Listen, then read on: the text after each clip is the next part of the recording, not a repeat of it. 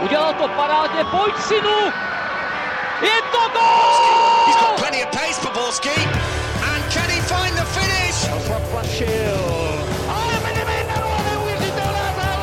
Teď to chtělo přijedat Karlovi do běhu. Teď to chtělo o chviličku dřív. Heinz!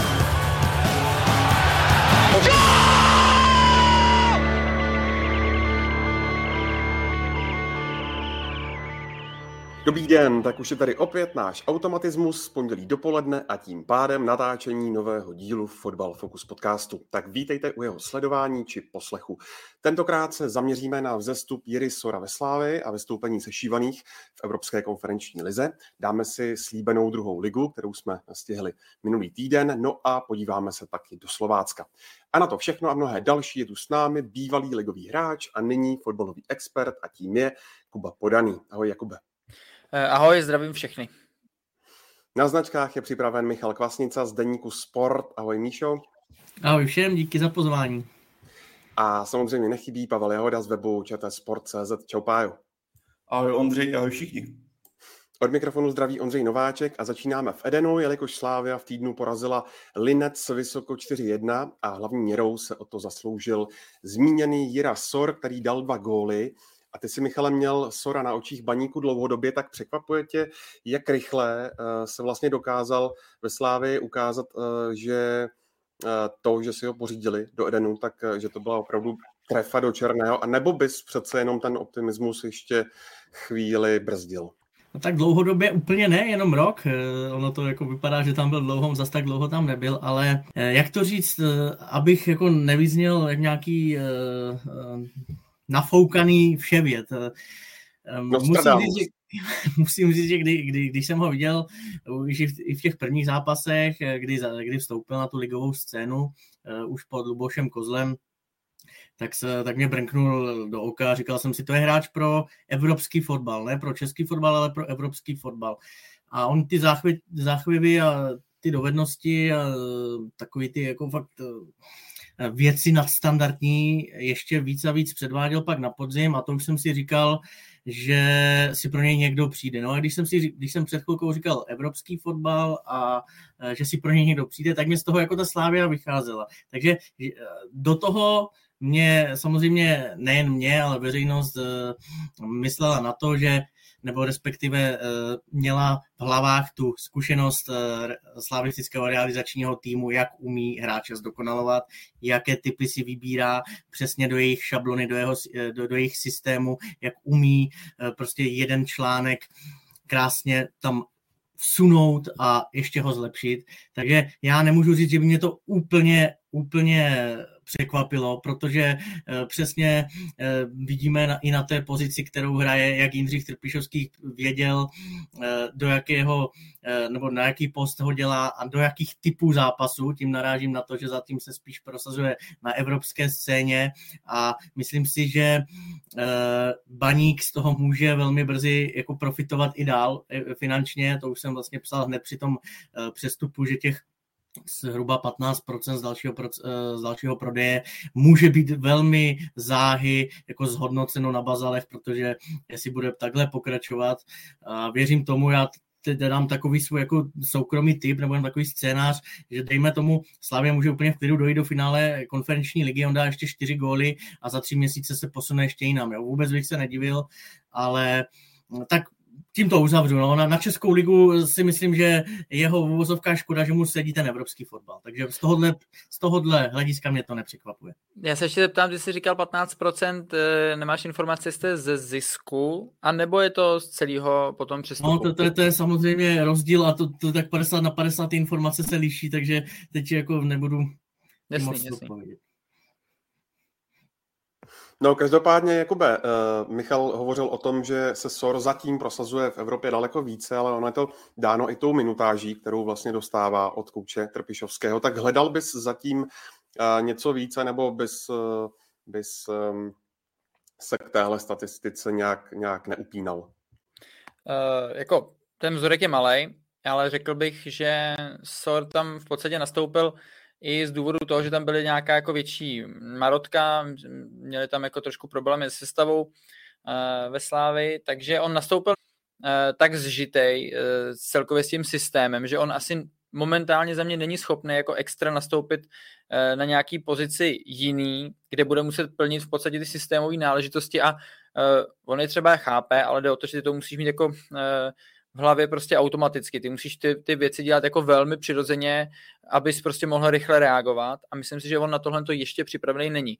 Proto ta pozice toho útočníka je trošku specifická v tom, že on vlastně tam dělá pořád to stejný, co umí. A to znamená pohlídat si náběh, jít do, do, se správným timingem právě do toho náběhu za obranu a tam potom ty hráči už jsou schopni ten balon dát tak, aby on dokázal využít ty rychlosti a viděli jsme to často, že a k tomu určitě byli za prvý nabádaný eh, trenéry, ale tak ty kluci samozřejmě taky cítí, co je jeho silná stránka a jako dokáza, dokážou využít, takže oni se snaží mu ty balony prodávat jako delší do toho prostoru, protože on je schopný díky té dynamice opravdu ty hráče přesprintovat na jako velmi, velmi krátké vzdálenosti.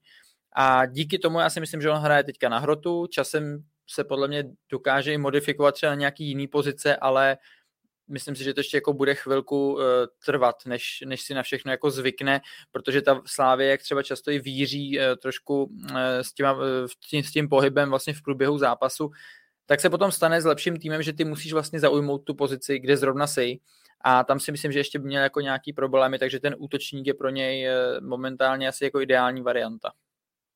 Ono navíc na tom hrotu mu to umožňuje, řekněme, i trochu šetřit síly, víš co, v té jeho dynamice a v té výbušnosti, kdy on nemusí na tom křídle, jak jsi zmínil, proti těm těžším soupeřům třeba by musel víc pracovat dozadu, kdyby ne, v podstatě ta energie by šla o něco dolů, protože by se musel zaměřit na tu defenzivu, zatímco teďka on si může, ano, něco plní na tom hrotu, ale zároveň eh, ty úkoly nejsou tak, tak náročné, co se fyzicky týče, takže on potom tady z téhle hrotové pozice může naplno využít tu dynamiku, kdy je už navíc jenom proti, řekněme, jednomu, dvou stoperům a jak jsme to viděli v těch pohárech, ať už to bylo Fenerbahce nebo teďka Linec, ti, těm stoperům se o ně muselo zdát, protože ta eh, jako rychlost je až do očí bíjící, co on dokáže udělat na pár metrech. Navíc on má poměrně cenou vlastnost a to je cit pro držení se té obrané linie. Jako v té jeho rychlosti bych čekal, že on bude mít daleko vyšší procento offsideu, nebo respektive momentu, kdy bude chycený v offsideu a to se v jeho případě zase tolik neděje, což je té, jako když složíš tu rychlost, dynamiku a ty náběhy, nebo ten systém, co na něj v Slavě hraje, jako naprosto ideální, respektive v sešívaní toho využívají velice účinně. A když toho sešívaní využívají velice účinně, tak zároveň, eh, Michale, s tím nedrbou si teď trochu v baníku hlavu, že právě ten uh, Sorův potenciál dostatečným způsobem nevyužili? Eh, to je složitá, jako omílaná otázka. Za A si myslím, že v baníku si obecně moc drb, hlavu nedrbou, ať už je to za cokoliv. A za B prostě je rozdíl eh, mít tady kluka, který přijde z Afriky a postupně s ním pracovat a je rozdíl vykoupit ho do fungujícího systému, kde tě ostatní podrží, jak říkal Kuba, a kde už si rok aklimatizovaný, jo. Takže eh, já, já, ono to bylo jako časté téma mých, jako třeba po zápasových dotazů na tiskovce, i časté téma mých jako obecně textu, protože si myslím, že měl, měl hrávat častěji než třeba Roman Potočný, než Carlos de Azevedo a další. Na druhou stranu o, trenér Smetana měl vizi v tom, že udělal z něj nebezpečného žolíka, Baník ty body sbíral, ehm, ehm, hodně zápasů otočil nebo eh, dokázal aspoň zremizovat s tou špičkou eh, právě díky tomu, že tam potom Sorna skočil a hrálo se na velké riziko. Ale rozumím tomu a mám tam jako taky takový malý otazníček, jestli to nešlo ještě třeba hrát i líp. Mě by zajímalo třeba, kdyby nastupoval s Almášem ve dvojce. Jo? Kdyby, se, kdyby on mu dělal ten servis, Almáši chodil do soubojů, prodlužoval, vyhrával hlavy a Sorby zabíhal za něj. Na druhou stranu zase se tady bavíme o tom, že Uh, on, Sor není hráč uh, do typologie zápasu, kdy ti přijde soupeř bránit. Eh, když ti, když ti zaleze na půlku, tak on nemá úplně ty vlastnosti, dejme tomu Evertona, který ti rozevře prostě eh, obranu nějakou, nějakou rychlou klíčkou, nějakým pasem nebo sám jako střelou spoza vápna. On má, ty jeho, ty jeho přednosti jsou jinde, ty teď vynikají právě v konferenční lize, takže je to takové jako můžeme si tady říkat, že jo, jestli to nešlo. Já si myslím, že Baník za ten rok zhodnotil ho neskutečně. On, on tam udělal kus práce, i co se týče i co se týče nějaké disciplíny, nejen herní, ale i jako mimo fotbalové, jo, není to jednoduché tady s těmi kluky, kteří přijdou do úplně jiného světa, teď najednou uh, hlava plná médií, když jsme ho začali chválit, že je tady prostě nejrychlejší hráč ligy, do toho e, se s tebou, za tebou přijde v Edenu Olajinka, Trpišovský tě plácne po zádech a e, už jako s tím klukem je to těžký pracovat, pak samozřejmě už se vidí v Edenu, takže já si myslím, že Baník e, ve finále i ta částka přestupní plus ty procenta že to bylo, že to bylo fajn, že, že, že se jim to povedlo, mohl hrát častěji na úkor druhých, ale bral bych to jako vydařený transfer. No a s tím se pojí ještě eh, jeden klub a to je Sparta, protože je všeobecně známo, že i z její strany byl o Sora zájem, ale mělo to celé krachnout eh, na, řekněme, přemršenějších eh, nárocích. Nárocích, ano, děkuju, děkuju. Baníku, protože on chtěl i lišku vlastně v tom balíčku. Nedopadlo to, jak teď na to na Spartě nahlížejí. Eh, když si vlastně podíváme, že na Spartě v Evropské eh, v konferenční lize skončili, zatímco Slávia proplouvá dál, Páju. Tak rozhodně, jako když vidíš ty výkony, tak asi spokojení na Spartě nebudou. Já bych řekl, abych to vzal se z druhé strany. Já si myslím, že uh, Irasor ve všem uh, respektu ke Spartě může být šťastný nebo může být naprosto spokojený s tím, který krok eh, nebo jaký krok udělal, protože osobně si myslím, že kdyby on byl ve Spartě v současnosti, tak se tady rozhodně nebavíme o tom, že může třeba v létě zamířit do zajímavější destinace, ne, ne, jak pro deník sport mluvil jeho agent o tom, že nastal nějaký kontakt s anglickými a španělskými celky. Samozřejmě Známe, jak to agenti občas dokáží prodat, tady tyhle dobré výkony do médií a rádi udělají pro svého hráče reklamu, ale já nepochybuji o tom, že ty jeho výkony neušly pozornosti západních týmů, protože, jak, jsem, jak jsme se tady zmiňovali, ta rychlost je fakt tak enormní a víme o tom, že současný fotbal je primárně o rychlosti. A pořád je mu 21 let, takže zatímco rychlost už se prostě nenaučíš, fotbalově budeš zrát, takže O, já vůbec nepochybuju, že ten zájem může být reálný a klidně v létě nějaká ta nabídka může přijít. Ale abych se vrátil ještě k tomu, co Sondro říkal. Já si osobně myslím, že kdyby byl ve Spartě, tak se o tomhle vůbec nebavíme, protože nevěřím, že Pavel Vrba by ho využíval tímhle způsobem, protože přišel Tomáš Čvančara, máš tam Adama uh, Loška.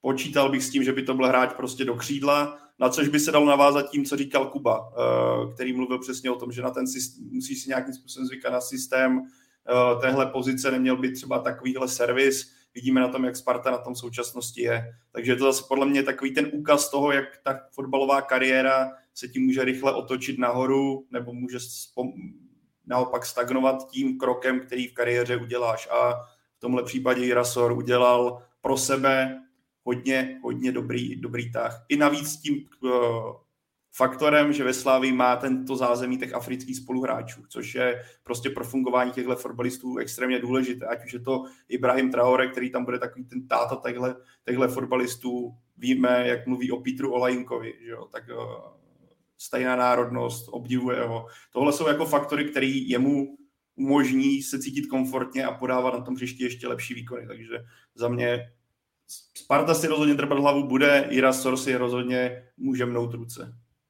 Kubo, ještě jedno jméno, Abdallah Sima, eh, ten taky vystřelil vlastně podobně jako Jira Sor a už je pryč ze Slávie. Jeho mateřským klubem je Brighton, ale uh, hostuje ve Stoke, hostuje, on tam vlastně teď půl roku nehraje, uh, hlavně tedy věnou zranění, tak kdybys měl třeba srovnat, kdo má podle tebe větší předpoklad pro lepší kariéru z těchto dvou uh, ofenzivních hráčů, tak kdo by to byl? Hmm, to je těžký asi takhle, abych to za, za prvý typologicky jsou teda úplně to jiní hráči, teda v mých očích. Eh, Sorry je samozřejmě menší a dynamičtější. Uh, právě Sima, ten takovou, jako, mě měl taky potom velkou jako absolutní jako rychlost, dokázal se natáhnout krok a byl opravdu jako velmi rychlý, ale se Sorem se to úplně dá srovnávat. Viděli jsme, že Sor je schopný prostě na takových těch prvních třech, pěti metrech jako toho hráče vlastně eh, přesprintovat, dostat se rychle před něj. Sima na to potřeboval jako lokomočně trošku jako delší vlastně dráhu, když to takhle řeknu, ale jako na šlápnu to měli oba jako v tuhle tu chvíli dobře, když bych vzal zpátky v čase i toho Simu.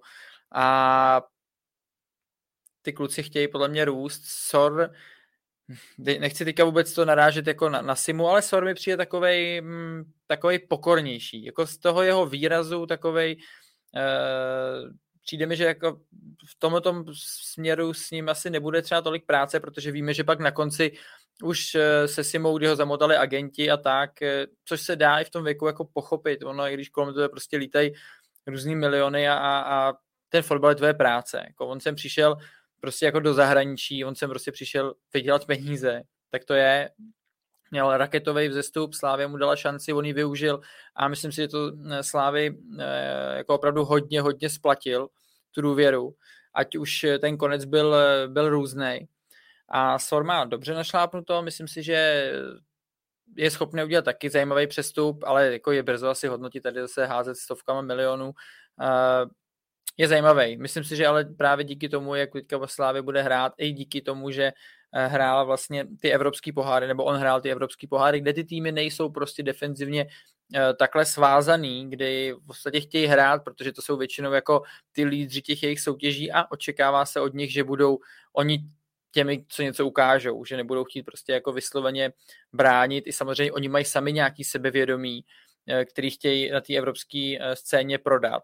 Takže je to potom takový dlouho hráči, který má takhle extrémní dynamiku a rychlost, to vyhovuje. Tak ty volní prostory tam jsou a pojďme si říct, že eh, obecně stopeři nejsou ti z těch rychlejších v těch kádrech. Jo. Většinou to jsou samozřejmě ty ofenzivnější hráči, a on pokud dostane dobrý, uh, dobrý míče a hlavně je vidět, že to podpoří tím sebevědomím, který teď má, tak uh, se prostě ukázal a teďka má na to, aby zbytek té ligy plus ještě nějaký ten zápas třeba v té Evropě uh, se ještě prosadil a jako může odejít za, za velký peníze, teďka jako našlápnuto na to má a ta rychlost, jak se tady už říkali, to zaujme, jo? jako ty vidíš pak se střih a tak, tak to prostě zaujme uh, určitý lidi a dokážu si představit, že asi jeho agent samozřejmě už s někým mluvil a to jsou spíš takové jako oťukávačky, jo, to je ještě jako do nějakého finále za mě daleko, ale já to spíš jenom jako tak spekuluju. Takže ty lidi potom mezi sebou mluví a rozhodně ho teďka budou třeba víc sledovat a je to jenom na něm, no. Uvidíme, jak, já jsem jako na něj zvědavý, mně se to líbí, já jako rychlostní hráče obecně mám moc rád, protože taky jsem byl docela rychlej před nějakým, před nějakým pátkem, takže to nějak asi trošku jako víc oceňuju, protože ta typologie těch hráčů se potom jako obecně víc líbí. Ono možná v rámci toho, navážu jenom na Kubu krátce, ono v rámci toho potenciálního přestupu si myslím, že Irasor může být lépe připravený z pohledu toho, zatímco u Simi ten uh, vzestup byl fakt jako raketový, že, že jste Vlašimi do zájmu týmu z Anglie, to byl rok, že jo? Ne, půl, půl rok, Táborsko, rok. Táborsko nebo, no, no tak, Táborsko, promiň, jo, jo, jo, přesně tak. Tak uh, zatím, víš co, Sor si prošel baníkem, takže už prošel týmem, který měl nějaký tlak, aklimatizoval se tady, teďka zažívá, že jo, se o stupínek dál, je to pozvolnější než u Simy, což si myslím, že pro tu kariéru může být mnohem cenější, zároveň uh, to zamotání hlavy z toho extrémního progresu, případného ještě většího, může být uh, v případě Sora takzvaně přijatelnější. To nebude takový extrém, jako v případě Simi, který fakt to byla jako kometa, kterou jsem dlouho nezažil. Jako, samozřejmě máš tam nějaký pojítka, ale ten pořád Sima pro mě jako obrovským, obrovskou senzací, která se za ten rok stala. No. Ale jako ještě bych doplnil jednu věc, tak vidíme, jak na tom Sima je. Slávě ho prodala asi za 5 minut 12 vzhledem k tomu zdravotnímu stavu, který má. Co, se, co jsem koukal, jak on za Stouk nehraje, protože má problémy asi nadále uh, s tříslami. Takže z tohohle pohledu dobře proslávy, uvidíme, jaký on udělá dál progres, jestli ho to zranění nezastaví do takového způsobu, že se časem rád úplně vytratí z toho světového fotbalu nebo z toho elitního. Takže bychom se prodávali, sotva přišel do Slávy, ale když už eh, jsme to naťukli, tak eh, když Pavel hovořil o tom údajném eh, kontaktu nebo zájmu ze Španělska nebo z ostrovů, tak Michale, ty mm, kde bys ho viděl, kde by to pro něj bylo nejideálnější pro Jirusora, eventuálně? To Španělsko moc ne, to mi moc nesedí úplně, protože tam jako, že by, že by obehrával, byl často na míči, to si myslím, že mu úplně nesedí, že on jako moc kontaktu s míčem nemá, on to potřebuje za obranu, takže spíš tam někam, spíš někam na ostrovy a tam zase jako já si myslím, jak říká Kuba, v tohle by byl ještě trošku opatrnější, ještě po, po, pomaličku, no, ale spíš někam do rychla, než eh, jako hrát si s míčem. Včera jsem si pustil italskou ligu, francouzskou i španělskou a je to fakt jako, je to, je to rozdíl, vše, každá z nich má něco, ale to Španělsko, že by si tam měl jako, tam, tam mě moc nesedí.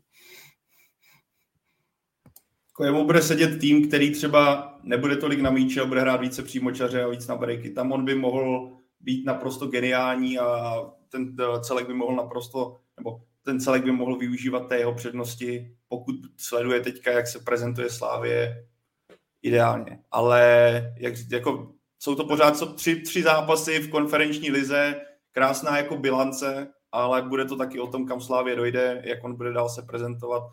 Ale jako zase teďka tady čtu, že v komentářích, že u Sora je příliš brzy mluvit o větším přestup. Vidíme, jak v současný fotbal, jak jako rychle se tam dokážou věci měnit a pokud nějak vyčníváš jako v pozitivním slova smyslu, tak ty týmy tě dokážou koupit i po půlročním, po půlročním eh, excelentním představení, protože nalíme si po čistýho pořád nákup z České ligy bude ma, relativně malým rizikem pro ty silnějším týmy, než kdyby takového fotbalistu, který vylítne, kupovali někde z Francie a ze západu nebo ze západních soutěží. Pořád Slávě za něj nedostane takový balík, jak kdyby takhle se prezentoval teďka v Líkáno. Takže věřím, že spoustu celku by to risklo. Já si myslím, že tohle je třeba příklad Brightonu, který takhle riskl Simu s tím stylem, hele, buď to vyjde a uděláme z něho jako fotbalistu par excellence, anebo to nevíde, ano, bude 200 mega v pytli, ale pro ten, pro celky v Premier League to zase není takový velký obnos, jak tady.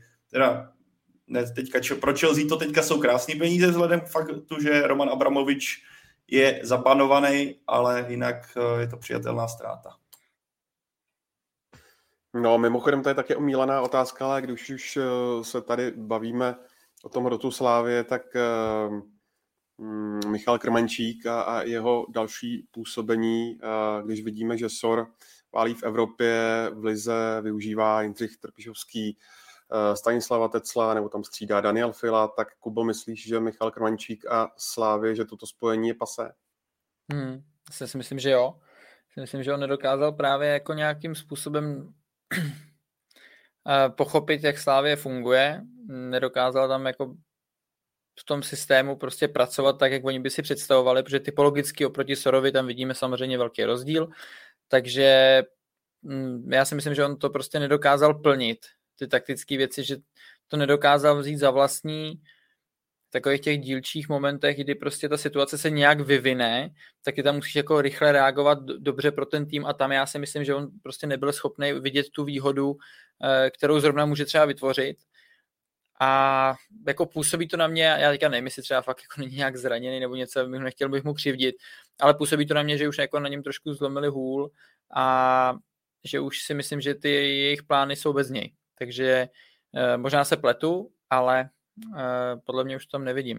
Mm, ještě k tomu Michailovi, eh, Kubo, na čem myslíš, že to, že to budeme-li se tedy bavit eh, v minulém čase schořelo. Eh, myslíš, že si Michal Kmančík myslel, že to, že to půjde tak nějak samo všechno?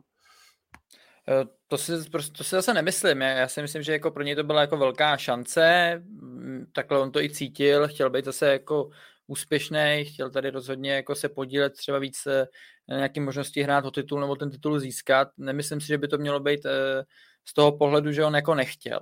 Ale za mě prostě na to neměl v podstatě, jako co se týká e, nejenom nějakých těch herních schopností, ale prostě obecně je to typologicky takový hráč, který, který mu prostě tahle, ten, tahle ta hra Slávě nevyhovovala a on se nebyl schopný na ní nějakým způsobem nebo k ní přizpůsobit a oni pak jako nedokázali implementovat prostě do toho kádru. Jo. Asi nemyslím si, že ale to, bylo by to špatně, kdyby Slávě extra e, měnila styl hry e, kvůli němu to by byla chyba. Ten Slávě musí mít a má eh, nějakou dlouhodobější vizi, ty trenéři ví, jak to chtějí hrát, ale samozřejmě někdy můžeš udělat nějaký dílčí změny, ať už vůči soupeři, ale neměly by být zase extra velký, protože většina těch věcí, které ty děláš na hřišti, tak musíš s nima být jako úplně zžitej. Ty to prostě, abys dokázal někoho překonat ještě s dobrýma týmama, tak to prostě musí dělat automaticky. Tam nemůžeš mít nějakou prodlevu v nějakém extra přemýšlení, pokud se třeba nejedná o standardní situaci, kde máš prostě prostor na to si tam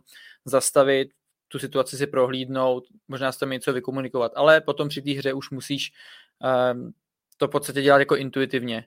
A jak jsme říkali, třeba Sor šel na hrot a to je taková jako menší změna. Ten tým pod ním fungoval tak nějak jako stejně, normálně dokázal eh, plnit ty principy, které oni mají a na tom hrotu už on mohl hrát trošku jinak, ale Krmenčík zase potřebuje, mm, potřebuje hrát, potřebuje míč, Jo, potřebuje pro ten tým využitelný, protože on není tak rychlej, aby dokázal někomu tady takovýmhle stylem utíct a třeba jenom získat, já nevím, 40 metrů zadarmo, že tam prostě přesprintuje hráče, doběhne, udrží míč a ten tým se tam může posunout a pak může kolem toho vápna kombinovat. Takový krmenčík prostě není. On potřeboval, ten tým od něj potřeboval, aby on byl i součástí té kombinace. A tam si myslím, že prostě byl ten největší problém, ale uh, nebyl jsem u těch tréninků, ale řek, řekl bych, že on jako nebylo to tak, že si myslel, hele, jsem tady ve Slávě, já jsem krmenčík a teďka mi to prostě půjde samo.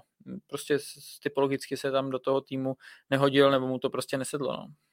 Navíc přišel zraněný, ne? A hned se nepostoupil do ligy mistrů, tak blbě se to jako všechno nakumulovalo.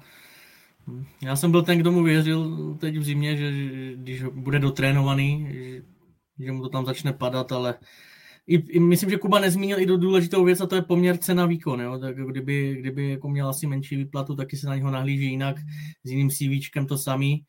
Takže tak já už to taky nevidím jako na budoucnost vedenou. A ono možná, ještě bych navázal na Kubu, ono možná ten systém můžeš nějakým způsobem upravit tomu hráči na přesně do toho, ale ten hráč to musí potom na tom hřišti prodat, jo? což je podle mě příklad Sora, kdy Slávě to hraje hodně nahoru, na co jsme nebývali zvyklí do takových těch náběhů, ale Sor to na tom hřišti dokáže přetavit to, co ten servis, který dostane. Michal Krmenčík, ten servis, co na začátku jara měl. A já jsem taky očekával teda upřímně, že to bude úplně o něčem jiném v tom smyslu, že byl dotrénovaný, byly videa nějaké z přípravy, kdy on tam ležel vyšťavený, mluvil sám o tom, jak je na stopéro teďka ready, tak on ty míče, které dostával, nedokázal zužitkovat a na základě toho to dopadlo tak, jak to dopadlo. No. Jak říkal Kuba, asi taky ne... Když vidím teďka tu lavičku a vidím, jak obecně Slávě třeba má některý zdravotní problémy a kolik dostává místa prostoru Stanislav Tecel, pro mě se jako nad Michalem Krmenčíkem se Šivanem dresu taky zavřela voda. Byl bych velice překvapený, kdyby ještě měl vydít. Ještě k těm eh, africkým hráčům využiju jeden dotaz z Twitteru, který narážel právě na Spartu a na to, že v jejím kádru vlastně eh, na rozdíl od minulosti, kdy tam eh, zářel Wilfried a Kveuke a další, tak žádný takový hráč není. Je to chyba, Pavle? Ale chyba, jako neřekl, že bych to chyba. Eh, nejde přece říct, že eh, africký hráč rovná se rovnou úspěch. Takže jako vidím, že třeba já jsem vím, co teďka myslíš tím dotazem, Uh, stačí se podívat třeba do týmu Dortmundu, tam taky není žádný hráč, který je přímo z Afriky, ano, můžeme se bavit o nějakých kořenech, ale Manchester City má taky jenom jednoho, jo. takže jako ono neznamená africký hráč automaticky úspěch a respektive zkvalitnění kádru, ale jako je tam to B, když, má, když máš dobrý scouting, víš, uh, zavedeš toho hráče do funkčního kolektivu, kde třeba už je nějaký to jádro, tak ti kluci přináší něco, co český hráč třeba nemá. Ať bavíme se o Simovi, uh, Sorovi, což je rychlost, kterou tady má málo kdo, síla v soubojích, že jo? mají nějakou predispozici, kde vidíme, jak jsou osvalení a nemusí k tomu chodit jako x měsíců do posilovny. A ještě bych zmínil jednu věc, která, a myslím si, že pro, zatímco pro spoustu českých hráčů je takzvaně postup do, nebo angažmá v první lize velkým úspěchem, tak oni většinou jsou nastavení tak, že jejich cílem je úplně něco jiného, jít ještě dál, což do nějaké té motivace zaujetí pro hru je taky strašně jako cená záležitost. A vidíme, jak k tomu někteří přistupují. Karel by o tom tady mohl vyprávět, jeho oblic, klasická severská stopa, ale třeba je zajímavý sledovat, jak to dělá třeba Norčeland. Já jsem se k tomu něco teďka se, tady k tomuhle dotazu snažil dohledat. Přivedli si Michaela Esiena, asi nemusím říkat, kdo to je, to tý, teďka v současnosti desátý tým dánské ligy. ale právě přivedli si Michala Esiena, který tam dělá servis, protože přivádí kluky, kterým je 20. A to je to, o čem mluvím. Nemůžeš jen tak přivést 20-letého Afričana a hodit ho do týmu, kde jsou samý Češi. Ten hráč by se tam potom zhořel. Takhle, když jim vytvoříš nějaký základ, tak to potom může fungovat nebo respektive může ten tým mu to vynášet, můžou ti hráči podávat 100% výkon, uděláš jim tu ten servis, který oni potřebují a potom prodáváš hráče za 10-15 milionů euro, jako se to právě Norčelandu po, podařilo. Ale zase, abych si udělal takovou tu okliku, to, že, nemá, to, že v kádru nemáš Afričana, neznamená, že to děláš špatně. To, je to o tom, jak si rozhodneš nastavit tým, když ho postavíš dobře z československých fotbalistů, může to fungovat taky. Kubo, uh, je tohle podle tebe i důkazem, myslím ty akce typu Sima, SOR a tak dále, že ve Slávi přece jenom funguje to scoutingové oddělení uh, daleko lépe než třeba ve Spartě? Když třeba i vidíme, uh, jakou navázali vlastně spolupráci s Táborskem, odkud si přivedli nějakého trenéra. Hmm, je to podle tebe nějaká taková indicie, že to tam šlape daleko lépe?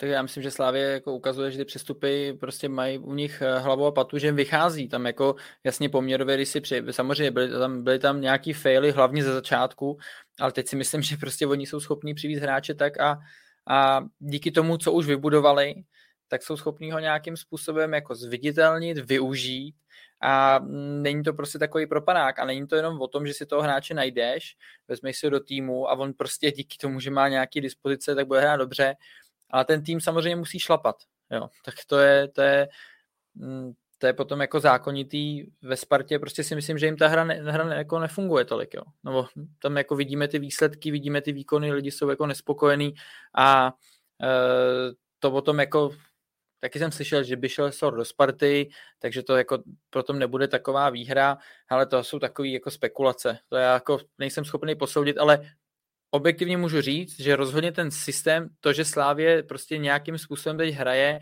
má nějakou tvář a ví, čeho se chytit, tak mu to rozhodně v těch začátcích pomohlo. Nemůžeme vědět, ale že by Sor třeba, kdyby hrál ten první zápas eh, v evropských pohárech za Spartu proti takovému týmu, Eh, takhle rychlostně vybavený hráč by tam byl, takže by eh, tam taky neudělal díru jako, jo, do, do světa, protože ten zápas se k tomu taky nabízel. Jo, to, to by zase bylo o tom, že on by tam opravdu jenom prodal to, že eh, je fakt jako dynamický, rychlej a, a tam už jako stačí málo. Takže takhle by to byla jako čistě jenom spekulace, ale ty čísla hovoří jasně. Podíváme se, za mě nejlepší příchod Sparty za posledních x let, teďka nechci někoho, abych jako zapomněl, Pešek, to musím říct, že ty čísla, které on měl hlavně na podzim, tu Spartu táhnul a tam se za mě on dostal, to byl jeho totální top.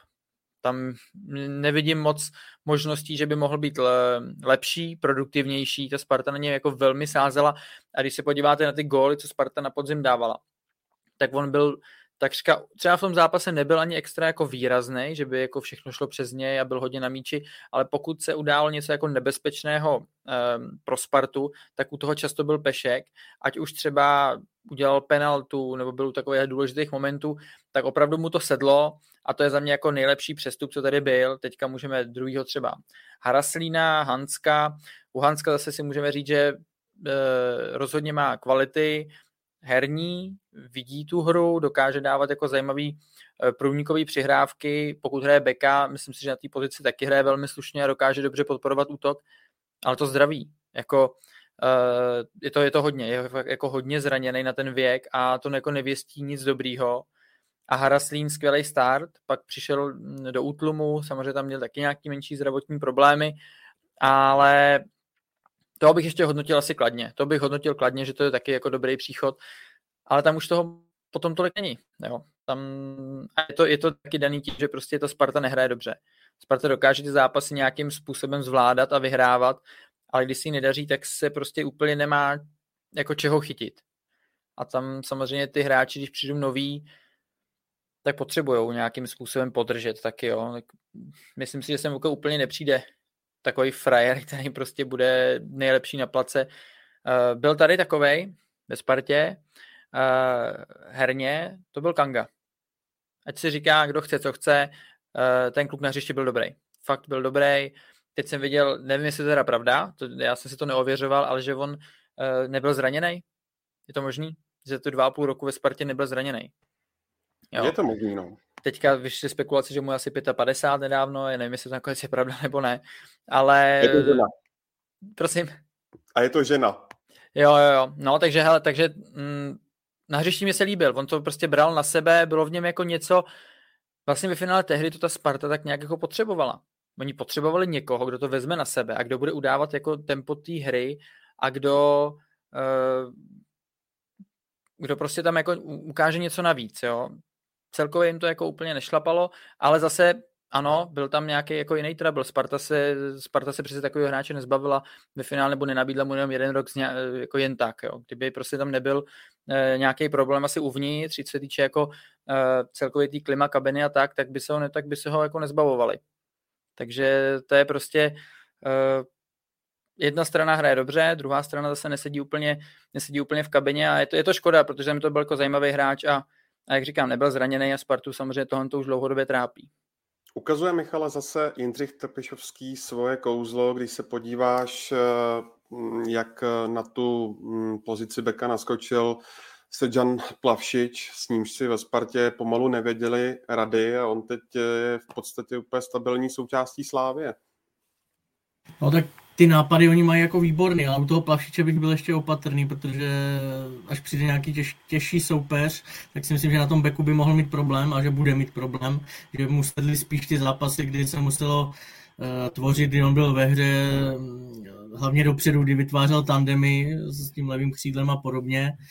Jsem zvědavý na toho Talověrova, teda upřímně, pohybem a takovou tou běžeckou kulturou toho součka lehce připomíná, ale ale mě osobně jako tam moc nepasuje a ale nemám ho tak nakoukaného, tak jsem, tak jsem se vyptával v Dynamu, jeho bývalých eh, spoluhráčů a ti říkali, jako, že, že, že, je to pro ně úplně jako překvapení, že vůbec by je to nenapadlo, že Max může hrát někdy ve středu zálohy, že, že je to profík, je to super kluk, eh, dobrou hlavu, tím myslím psychiku, ale i obranou i útočnou na hřišti, ale jinak jakože úplně ty atributy eh, toho druhého součka, když to takhle řeknu, eh, nemá, no, tak eh, tam na to jsem hodně zvědav, ale já věřím, že oni mají nějaký jako dar nebo faktor X, ten celý realizák, že tohle prostě vidí trošku jinak, než my obyčejní smrtelníci a že oni jsou schopni prostě na tom videu a v těch detailech na tréninku i, tí, i díky tomu, kolik jich je, kolik lidí se tam věnuje opravdu nějakým těm sebe menším maličkostem,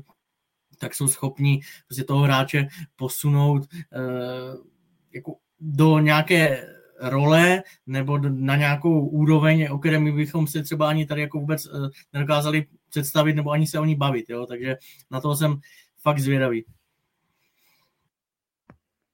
Pájo, zajímá mě, jak vidíš tu odvetu čtvrteční s Lincem, protože bylo vidět, že to vítězství 4 jedna jasně ukazuje o jaký kus dál asi Slávě je a zda ale na ní může třeba zanechat eh, stopy ta porážka mm, v neděli v Liberci.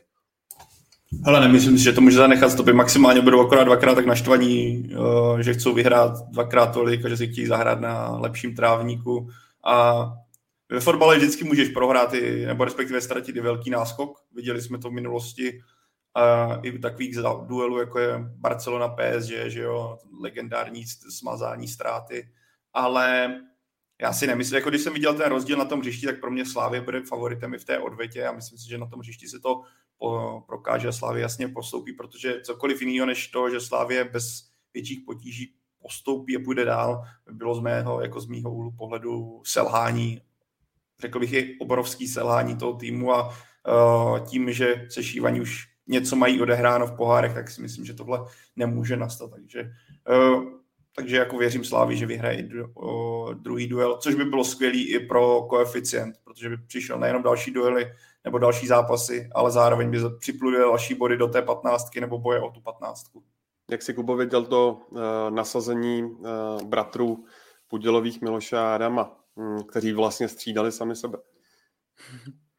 Jo, tak jako jeden z nich, Miloš, myslím, že už má dva starty eh, v evropských pohárech, v lize nic teda, myslím si, teďka nevím, doufám, že to říkám správně, tak je to jako fajn, trenéři je vidí, myslím si, že to není zase úplně nějaký jako výkřik do tmy, Eh, to rozhodně ne. Dostali šanci, asi se jevili dobře, ale samozřejmě v tomhle věku můžeš ukazovat eh, velkou dávku talentu, můžeš ukázat, že jako něco v tobě asi je, ale samozřejmě ty zkušenosti ještě nemáš, takže oni to postupně budou nabírat. Eh, je zajímavý, je to dobrý asi, že, že pokud oni v tom tréninku ukazují, že na to mají, takže tu šanci dostali, protože pro ně to je samozřejmě obrovská motivace. Já jsem teďka i si pamatuju ten rozhovor toho kluka po zápase, to byl ten teďka bych mi se trošku pletou, myslím, že to byl ten, ten Adam, Adam, tak eh, bylo vidět, že jako hodně často zmiňoval, že hele, já prostě chci tady, jsme rádi, že tady můžeme být a uvidíme, jak to bude dál a bylo vidět, že jako opravdu uh, jsou z toho nadšený a tady to ty samozřejmě hrozně pomáhá v tom vývoji celkově, když máš tu motivaci vnitřní, tak se ti líp pracuje, líp regeneruješ, chodíš častěji do posilovny, než si třeba chodil předtím. Navíc bude čerpat, budou teďka čerpat ty kluci i nějaké věci od těch uh, hráčů sáčka, protože ono ty návyky ty návyky prostě jako tam nezískáš, že ti to o tom někdo říká. To prostě uvidíš, vidíš ty kluky, jak pracují, co dělají před tréninkem, plus ti tam ještě nějakým způsobem pomůže třeba kondiční trenér a ty to vezmeš za svý a tím se jako budeš rozvíjet. Takže v tomhle tom, jako co se týče té tý motivace pro ty kluky, je to skvělý. Myslím si, že doma jsou všichni rádi. Doufám, že jim to jako nestoupne do hlavy, ale nemyslím si. A bude to na slávě, jak je budou rozvíjet. Ale řekl bych, že talent mají, rozhodně, proto tam na tom hřišti byli a teď je před nimi opravdu ještě pořád velký kus práce, eh, aby nějakým způsobem ho proměnili prostě na to, aby byli dobrý hráči, třeba nejenom u nás, ale, ale i venku. Michale, národní tým uh, hraje koncem března to barážové utkání se Švédskem a hned poté vlastně začátkem dubna uh, šlágr všech šlágrů ligových, protože Plzeň bude hrát se Sláví. Jeden z dotazů tady zní, jaký bude mít vliv ta reprepauze na tým Slávě, pokud vůbec, podle tebe. No tak může, může určitě, už se to ukázalo v minulosti několikrát, si myslím, že ty návraty a hlavně ten tréninkový proces během reprezentační pauzy v Edenu je takový jako bolavý, že Jindřich Trpišovský z toho má vždycky hlavu v pejru, je takový, co tam chceš nacvičit s pár klukama, ale teď, hele, zítra má být novinace, jestli se nemýlím, úterý, takže budeme chytřejší, kolik, kdo všechno odletí a, a podobně. Ale určitě jako predikce je taková, že víc slávistů odjede než plzeňáků a já si myslím, že to může to být jako jeden z nějakých mini, mini detailů, který můžou hrát roli. Určitě jako tohle hraje proti Slávy. Pak je taky otázka, v jakém rozpoložení se ti kluci vrátí, kolik toho odehrajou. Protože na té repre už eh, se asi, nebo nese se taková informace, že tolik se tam už jako netrénuje, nechci to, aby to vyznělo špatně, ale že, jako, že se asi nedoběhává a podobně, tak jak v klubech No, že to je spíš o nějakém ladění uh, detailů, taktiky, standardek a podobně, pohody. Takže jo, je to zajímavá připomínka, takže no, možná pár procent pro Viktorku vůbec bych se nedivil. Ještě úplně poslední téma tohoto bloku uh, a to jsou trávníky. My jsme to tady řešili pár dílů na zpátek, ale Eh, bylo, bylo na to opět dost dotazů po té, eh, co bylo vidět, jak to vypadá eh, třeba konkrétně právě na Slovanu, který z toho asi hodně těžil. Tak mělo se vůbec na takovém terénu, jaký teď panuje v Liberci, Kubo hrát? Já jsem četl všechny ty otázky, co tam samozřejmě byly pod tím příspěvkem včera a dneska. tak já to i schrnu s tím, co jsme říkali minule. Říkal to dokonce i můj kolega David Sobíšek v televizi, tady to kliše, že, že ty trávníky, že to není pro oba stejný. Jo, že se jako, to se tak jako říká, to možná říkají trenéři, když jako ví, že už není zbytí a že jdeš hrát, tak se řekne, panové, je to pro oba stejný, pojďte do toho, nějak ten tým se snažíš namotivovat, ale prostě není, není to pro oba stejný v tom smyslu, že eh, jeden tým třeba je prostě založený víc kombinačně, to je to jeho gro, čeho on se drží, na co má třeba schopnosti hráče, eh, a druhý to nemá, dokáže víc uh, hrát jako jednoduše, spíš soubojový. Já nevím, to je jako když si vezmeš Lamborghini a nějaký SUVčko a pošleš je někam do pole a řekneš jim, co děláte, je to pro oba stejný. Jo, no ne, jako jo, no, ve finále to ta, ta plocha je, ale každý má prostě jiný dispozice. Takže v tomhle to já úplně takhle nevidím, myslím si, že že by se to asi nemělo ani jako zmiňovat, prostě to je, že není to v tu chvíli prostě pro oba stejný. No a ty trávníky, já nevím do jaký míry, neptal jsem se, eh, je, co ty trávníky v horším stavu, než byly dřív, protože byl covid, protože ty týmy prostě mají méně financí. Někde, někde ty peníze prostě musí ušetřit. Jo. To je jako není tak, že mám tady kouzelnou pokladnici a hrábnu si tam, protože tenhle rok to jako nebylo úplně ono a pak to tam třeba někdy vrátím. Jo. To, to tady má jenom pár klubů, ale jinak, jinak ty kluby v tomhle tom jsou prostě limitovaný a ten covid opravdu stál spoustu peněz a spoustu těch zisků prostě ty kluby, na který byli zvyklí, neměli a je to věc, na který se musí pracovat. Není to o tom, že se teďka luskne a v létě se řekne, hele, ty si všichni ty trávníky, ať prostě už to nějak vypadá. To je ideální stav. Ano, ty trávníky obecně zhoršují Českou ligu v tom, že ty hráči se nemůžou tolik rozvíjet, nemůžou pracovat, protože na, na tom špatném terénu ano, můžeš tam ten zápas odehrát, ale nikdy, nikdy to prostě nebude lepší v tom, že se někam budeš posouvat. A tady by měly jako nějakým způsobem asi víc pracovat eh, ty orgány, co jsou nad těmi kluby a postupně by se to mělo jako zlepšovat, ale apelovat na to a ve finále to nějak hlídat, udělat tam nějaký směrnice, jakým způsobem ty kluby mají pracovat a ty hrací plochy prostě zlepšit. Jo. Teďka snad už nastane, doufám, i po covidu, doufám, že válka brzo skončí a že nějaký se tyhle ty věci prostě vrátí do normálu a ty kluby zase se budou moc spolehnout na nějaké věci, co prostě měli, ať už to jsou diváci, sponzoři a postupně prostě budou moc investovat zase třeba zpátky ty peníze i do tady té údržby těch hřišť. Já chápu, že pro, ně, pro nějaký fandy když to řeknu, bohatých klubů, eh, je to lehký říct, vyměňte si trávník a, a no to je prostě investice přes třeba 10 milionů, jo, protože v tomu jsou vyhřívání, teďka to se jako mění většinou, eh, se to mění eh, dohromady, když je to i podloží, nemůžeš prostě vyměnit jenom ten koberec, protože to ti stejně schnie, takže to je vlastně, jsou tak nějak jako vyhozený peníze a tohle to chce prostě dlouhodobě na tom pracovat.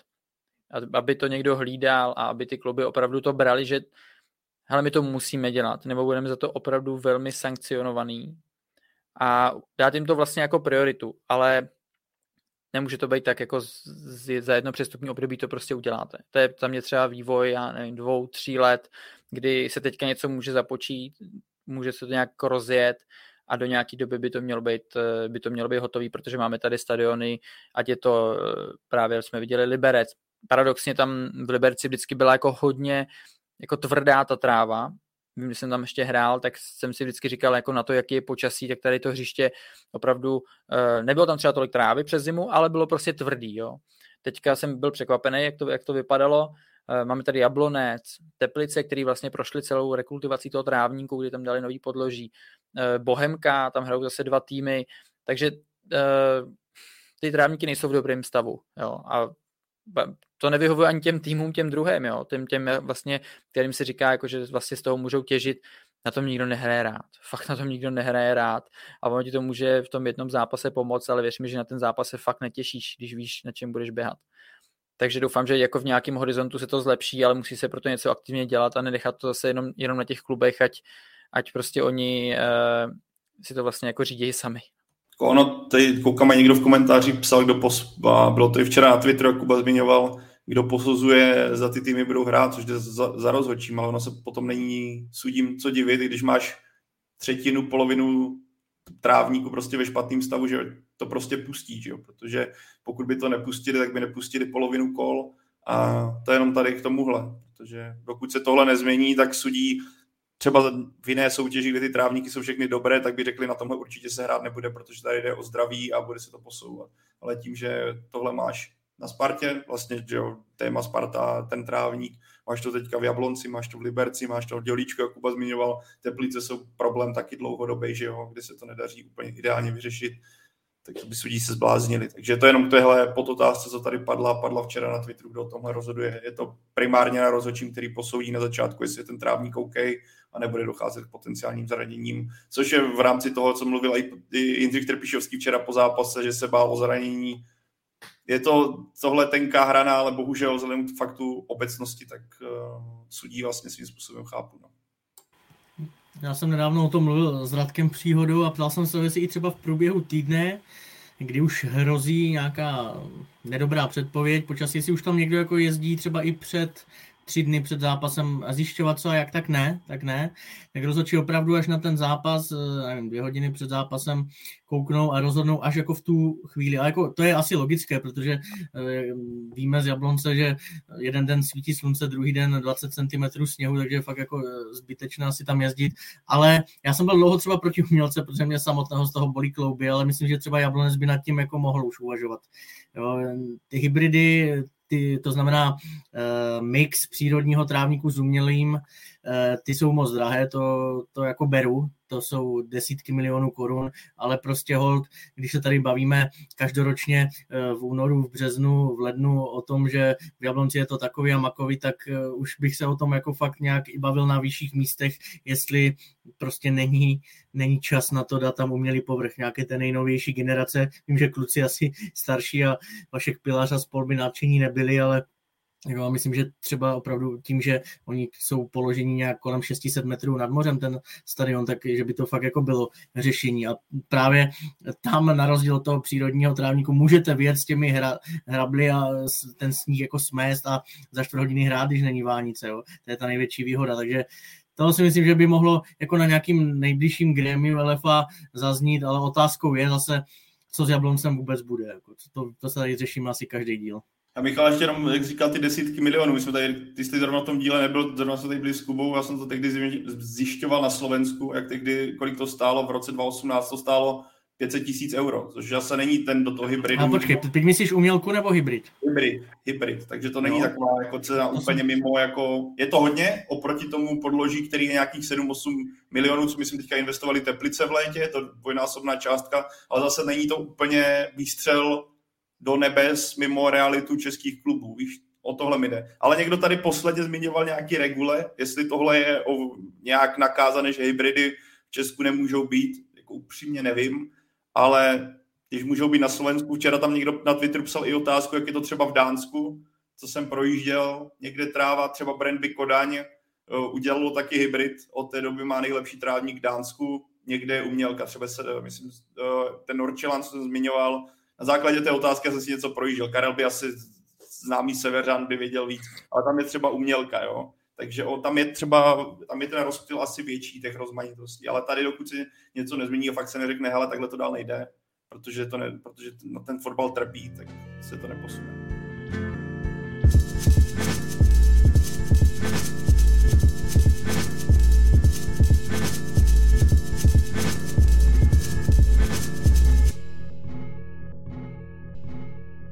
Tak jo, jdeme do druhé ligy, kterou, jak jsem říkal, jsme nestihli posledně, takže teď si ji musíme prosvištit, jelikož začalo druholigové jaro. Zbrojevka Brno má náskok 12 bodů, i když uh, oni mají nějakých 18 zápasů odehraných, ale jsou tam i týmy s 17 nebo 16 zápasy. Ale přesto, Kubo, řekl bys, že to vypadá na to, že Zbrojevka postoupí? Si radši otevřel tabulku, Jo, tak k tomu ke všemu. Ale myslím si, že tam ten náskok je, právě jak si říkal ty zápasy, tak většinou už to jsou týmy, který teda úplně to čelo tím zápasem jako neovlivní. A Brno se zatím jde, myslím, že dalo, se to podívám, ještě nejvíc gólů, že dali i nejméně dostali. Jo, tak jsem si to pamatoval dobře. Uh, to je prostě jako jasný ukazatel toho, že ten tým, tým funguje, že prostě v té soutěži je dominantní a myslím si, že jim to asi už neuteče. Navíc eh, daří se jim hlavně doma, kde oni vlastně nestratili jako jediný, jako jediný tým eh, z té celé soutěže a myslím si, že to už pokud tohle to udrží, tak jim to bude stačit. No. A, a uvidí se, kdo je doprovodí dál, protože tam, tam je docela přetlak, kdo vlastně půjde do té baráže a jsem, jsem docela zvědavý. Jako celkově je, je fajn, že ta druhá liga taky nějakým způsobem eh, je sledovaná a je tam o co hrát, takže není to tak, že vždycky byly třeba dva týmy dřív, který to mi přišlo, že to měli jako daný v tom, že ten kádr měli prostě úplně jiný, byl to fakt jako velký, velký rozdíl proti tomu zbytku a tak nějak se jako očekávalo, že pokud nenastane nic, nic špatného pro ně, tak že nejspíš postoupí. No. Teď je tomu trošku jinak.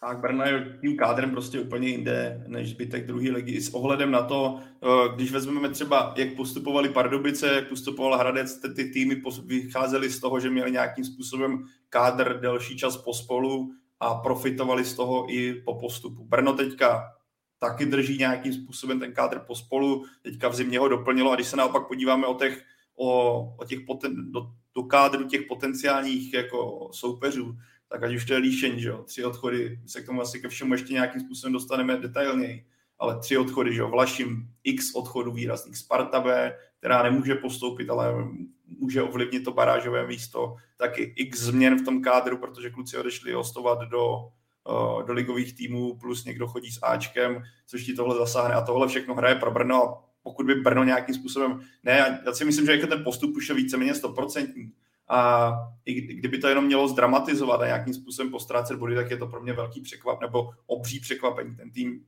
v té druhé soutěži je teďka jako naprostý hegemon a nemá tam svým způsobem co dělat.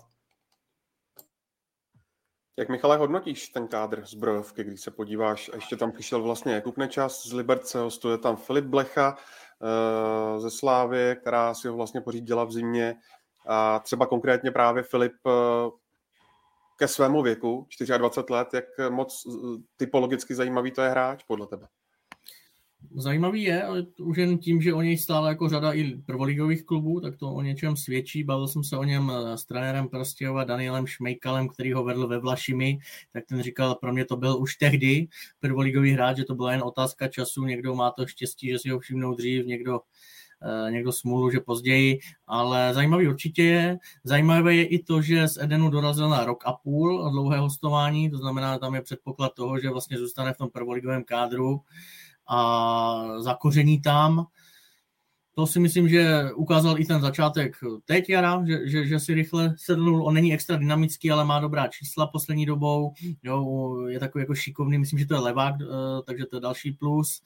A jo, myslím, že i ten nečas, eh, je to hráč z té střední generace, který může zbrojovce pomoct, protože třeba v minulé sezóně za mě byl ten kádr jako přestádlý, to říkám na rovinu, že, tam, že mi tam chyběl, vím, že tam naskakoval Fila, prodali ho Rusek, dobrý pachlopník, ale jinak tam byla jako strašná díra a chyběla mi tam střední generace, to teď jako se mi zdá, že trošku vyladili, že to dává smysl, viděl jsem je i i se Sigmou hráli v lednu nebo v lednu, v lednu přípravu, taky se mi líbili, chtějí hrát kombinační fotbal, když to teda terén dovolí, uh, si to jakž tak dovolil.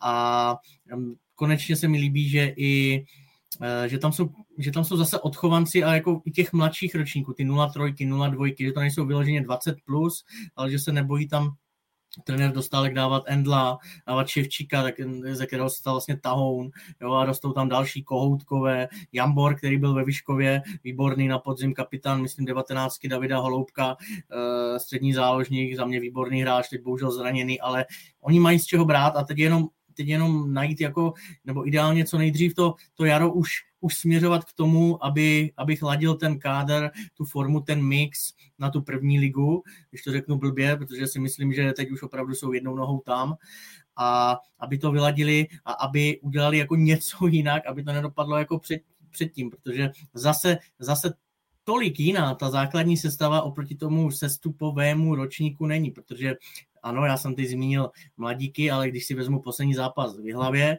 tak až na Hrabinu, Štěrbu, teď tady vidím toho teda mladého Ševčíka, Blechu, tak je, a Řeznička, který to samozřejmě v létě doplnil, tak šest hráčů zhruba je stejných, jo? tam je ta osa víceméně daná, tak jestli možná ještě v létě to nějak doplnit do kvality, jako zamyslet se nad tím, aby, aby, to neměl, aby tam nebylo tolik hráčů, když to řeknu blbě, kteří jsou úplně jako za Zenitem, protože teď jim stačí ta individuální kvalita. Kuba Řezníček je na, na standardní útočník, prostě na, na druhou ligu, ale v té první lize taky už to bude zas o něčem jiným. Takže, takže myslím si, že udělali kus práce za ten rok. Překvapilo mě, že tam Richard Dostálek eh, zůstal, ale asi to se to ukazuje jako dobrá volba a přeju jim, aby se z nich stal jako tradiční prvoligový klub, taková ta značka, eh, která byla dřív. Což a ty jsi, Michal, řekl dobrou věc, eh, když si člověk skutečně projde, co Brno dokáže produkovat za mladý kluky, co odchází potom, že jo, podíváme se, že jo, Krejčí, který je jako eh, Janošek, který baníku tolik nehrál, jak je to produkt, že jo, zbrojovky, které vyšel, Rusek a další, další kluci. Brno ty mladý kluky produkuje a dokáží v té lize obstát, ale je potřeba, aby se samo chytilo nejvyšší soutěži, aby oni hráli v jejím kádru a ne v kádru ostatních celků a potom se fanoušci zbrojovky na to koukali, koukali takže přichází o, o potenciál, který prostě v tom městě nebo v tom městě který v té mládeži, v té akademii je. Ale jako taky, Michale, souhlasím s tebou, já si myslím, že pokud Brno se chce stát jako nějakým stabilním členem první ligy, tak pořád potřebuje ten kádr ještě okysličit a zkvalitnit, že na tu druhou ligu ti kluci mají bez problémů, i tím, že drží pospolu. Od Ševčíka třeba jednou čekám, že bude fakt výborný fotbalista, nebo respektive, že má na to, aby hrál i v lepších týmech než je Brno, ale bude to chtít, pokud Brno bude chtít se udržet a ne být jak na joju, tak to chce ještě posílit. A jsem sám zvědavý, jak to zvládne teda Richard Dostálek, protože v té sezóně, kdy, byla, kdy měl zachránit zbrojovku, tak mě rozhodně nepřesvědčil. Pan Bartoněk, který vlastní zbrojovku, tak si ho tam nechal na tom místě bez změny. A teďka je to o té spíš kvalitě jednotlivců, než o nějakých jako extrémních systémových tazích z jeho strany. Takže uvidíme, jak on to bude profilovat, nebo to, co předvede potom po případném postupu. Zmínil si, Pájo, eh, pana Václava Bartoňka, který vlastní zbrojovku Brno. Loni se z jedné strany valily informace o tom, že by zbrojovku mohl koupit Sport Invest, z druhé strany, že přijde Adolf Šádek. Jak to vypadá teď? Jsou tam nějaké novinky ohledně možného prodeje?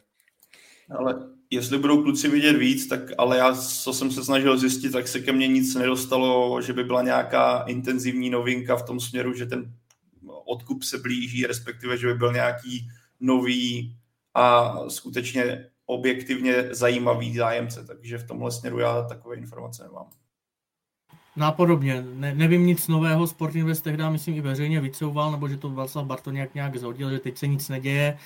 Plzeň, eh, nevím, jak, jak to tam teď mají nastavený, ty taky asi řeší spíš zase svoje. Nedivil bych se, kdyby do budoucna eh, byla prohloubená spolupráce mezi Viktorkou a Brnem, ale to zase je otázka, jakou roli bude mít ve Viktorce pan Šárek a podobně. Nechci se víc do toho pouštět. Zatím asi fakt status quo. Já bych se tam jenom ještě vrátil k tomu Blechovi. Uh, o prodeji Brna nic nevím, ale uh, Blecha musím říct, že uh, za mě to je jasně domluvená strategie, kterou oni měli s Vlašimí potažmo se Sláví, protože on tehdy vlastně v té Vlašimi podepisoval tu smlouvu. Přišlo mi, že tak jakože už nemusel, v tom smyslu, že on docela vynikal v té Vlašimi a rozhodně by se pro něj už tehdy našlo prvoligový angažma. To si myslím, že e, to může říct docela jistě, ale on se domluvil vlastně, že tam jako zůstane a tam už jasně, jasně byly nějaký Eh, dohody o tom, že potom půjde právě někam do ligy, takže on se pak domluvil ze Sláví, zůstal ve Vlašimi, pomohl tam těm vlastně mladým eh, slávistickým klukům, který tam jsou, i se jako zlepšovat, protože on dobrý dirigent hry a důležitý článek té Vlašimi. A potom eh, vlastně vyšel takhle přes, přes Slávy do Brna na rok a půl, což je přesně ten signál, že oni, oni chtějí, aby jim pomohl. S tím týmem se nějak zžil v té druhé lize, kde to funguje a potom hrál vlastně minimálně rok tu nejspíš minimálně rok tu první ligu vlastně v Brně. Takhle je jasný plán, docela zajímavá strategie i pro toho hráče a přijde mi, že už to jako mají narýsovaný takhle dlouhodobě a on přesně ví, do čeho jde. Pak to bude na něm v té první lize ukázal, že na to má a klidně se mohl posunout eh, i do té slávě, i když eh, neočekávám to, ale je to možný. Pokud on to chytne samozřejmě zapače si a bude hrát dobře, tak, eh, tak proč ne? Pájo, v pátek je na programu Brněnské derby, takže eh, otázku na líšení samozřejmě musím směřovat na tebe. Zajímá mě, jak eh, si mm, poradili nebo poradí s těmi eh, odchody tří hráčů v čele s Janem Silným, který zamířil k Petru Radovi do Jablonce. Tak mě, já bych řekl, že mě překvapili, jaké jména nakonec do Líšně za, zamířili, protože ty nákupy nebyly vůbec, co se men týče, špatné, ať už je to od, od Šumbery počínaje, který hrával v pravidelně na Slovensku v Senici, tuším, přišel Machalík, že jo, který byl brán jako talent Slovácka, sice se zasekl, ale tohle, eh, jak víme, tak Líšin tady tyhle kluky dokáže opět nakopnout. A toutou, říkám to správně, když tak mě oprav, taky vypadá to, že pro Líšin by to mohla být relativně trefa, ať šli zprávy, ať už ze Zlína nebo z předchozích angažmá, že úplně to na ligu není, tak zatím vypadá, že v Líšni uh, mu to sedí. A ale pro mě, jak eh, jsme tady zmiňovali, odešli tři hráči, kteří navíc byli jako hodně vítězné typy. Líšin staví na tom, že tam je silná parta, ať už parta od majitele nebo od pana předsedy Hladiše až po náhradníky, která drží pospolu. Je to fakt pořád rodinný tým, který, který nemá výrazné finance, ale má ambice, což sám pan Hladiš uh, avizoval, že by tu baráž klidně zkusili. Já jsem sám zvědavý, jako jestli se jim to podaří. Kuba už tady nastínil, ta druhá liga je extrémně vyrovnaná. Tam jako stačí dva, tři nepovedené zápasy a z, z druhého, třetího místa může být sedmý, osmý. Ale jako Líšeň pro mě bude teďka celkem, který bych trošku čekal, že nebude mít tak vyrovnané výkony tím, že odešly takhle výrazné postavy. Přišla kvalita, ale musí si to sednout a víme obecně, jak eh, silné zásahy do sestavy, až to dokáže zacelit kvalitou, nebo zacelit to jmény, tak uh, potřebuje čas, aby si ty fotbalisti zvykli na ten systém, na to, jaký trenér preferuje jako způsob hry a tohle se myslím teďka bude dít v brněnském týmu. Vys teďka prohra domácí s Vlašimí, že jo, která, myslím, že tam to byl jako ten ukazatel toho, jak Líšeň bude, jestli bude dominovat a bude jasně útočit na druhý místo, nebo to bude taková jako vlnovka, budou přicházet zápasy, jasný výhry, jasný prohry. V tomhle směru jsem sám zvědavý, jak to bude vypadat, ale favoritem v tom brněnském derby je rozhodně zbrojovka, která je teďka v pohodě. Ale věřím, že by to mohl být zajímavý zápas i před zajímavou kulisou, protože jestli udrží se tohle počasí, tak by byla škoda nepřijít, nepřijít na takovýhle duel. Vys eh, nedělní zápas Žižkov Sparta, kde jsem se byl taky podívat, 2,5 tisíce lidí, v 50. minutě došlo pivo, takže asi to vypovídá o zájmu. Takže doufám, že tohle, že něco podobného bude třeba na zbrojovce. Michale, na Prostějov se musím zeptat tebe. Prostějov je sice sedmý, ale jak už tady bylo řečeno, no, opravdu stačí dva zápasy a seš nahoře. Tak eh, a ty vlastně si, si dlouhodobě eh, vychvaloval eh, Davida Juráska, který vlastně se z Prostějova přes Boleslav dostal až do Slávě. Jaké je klima tam?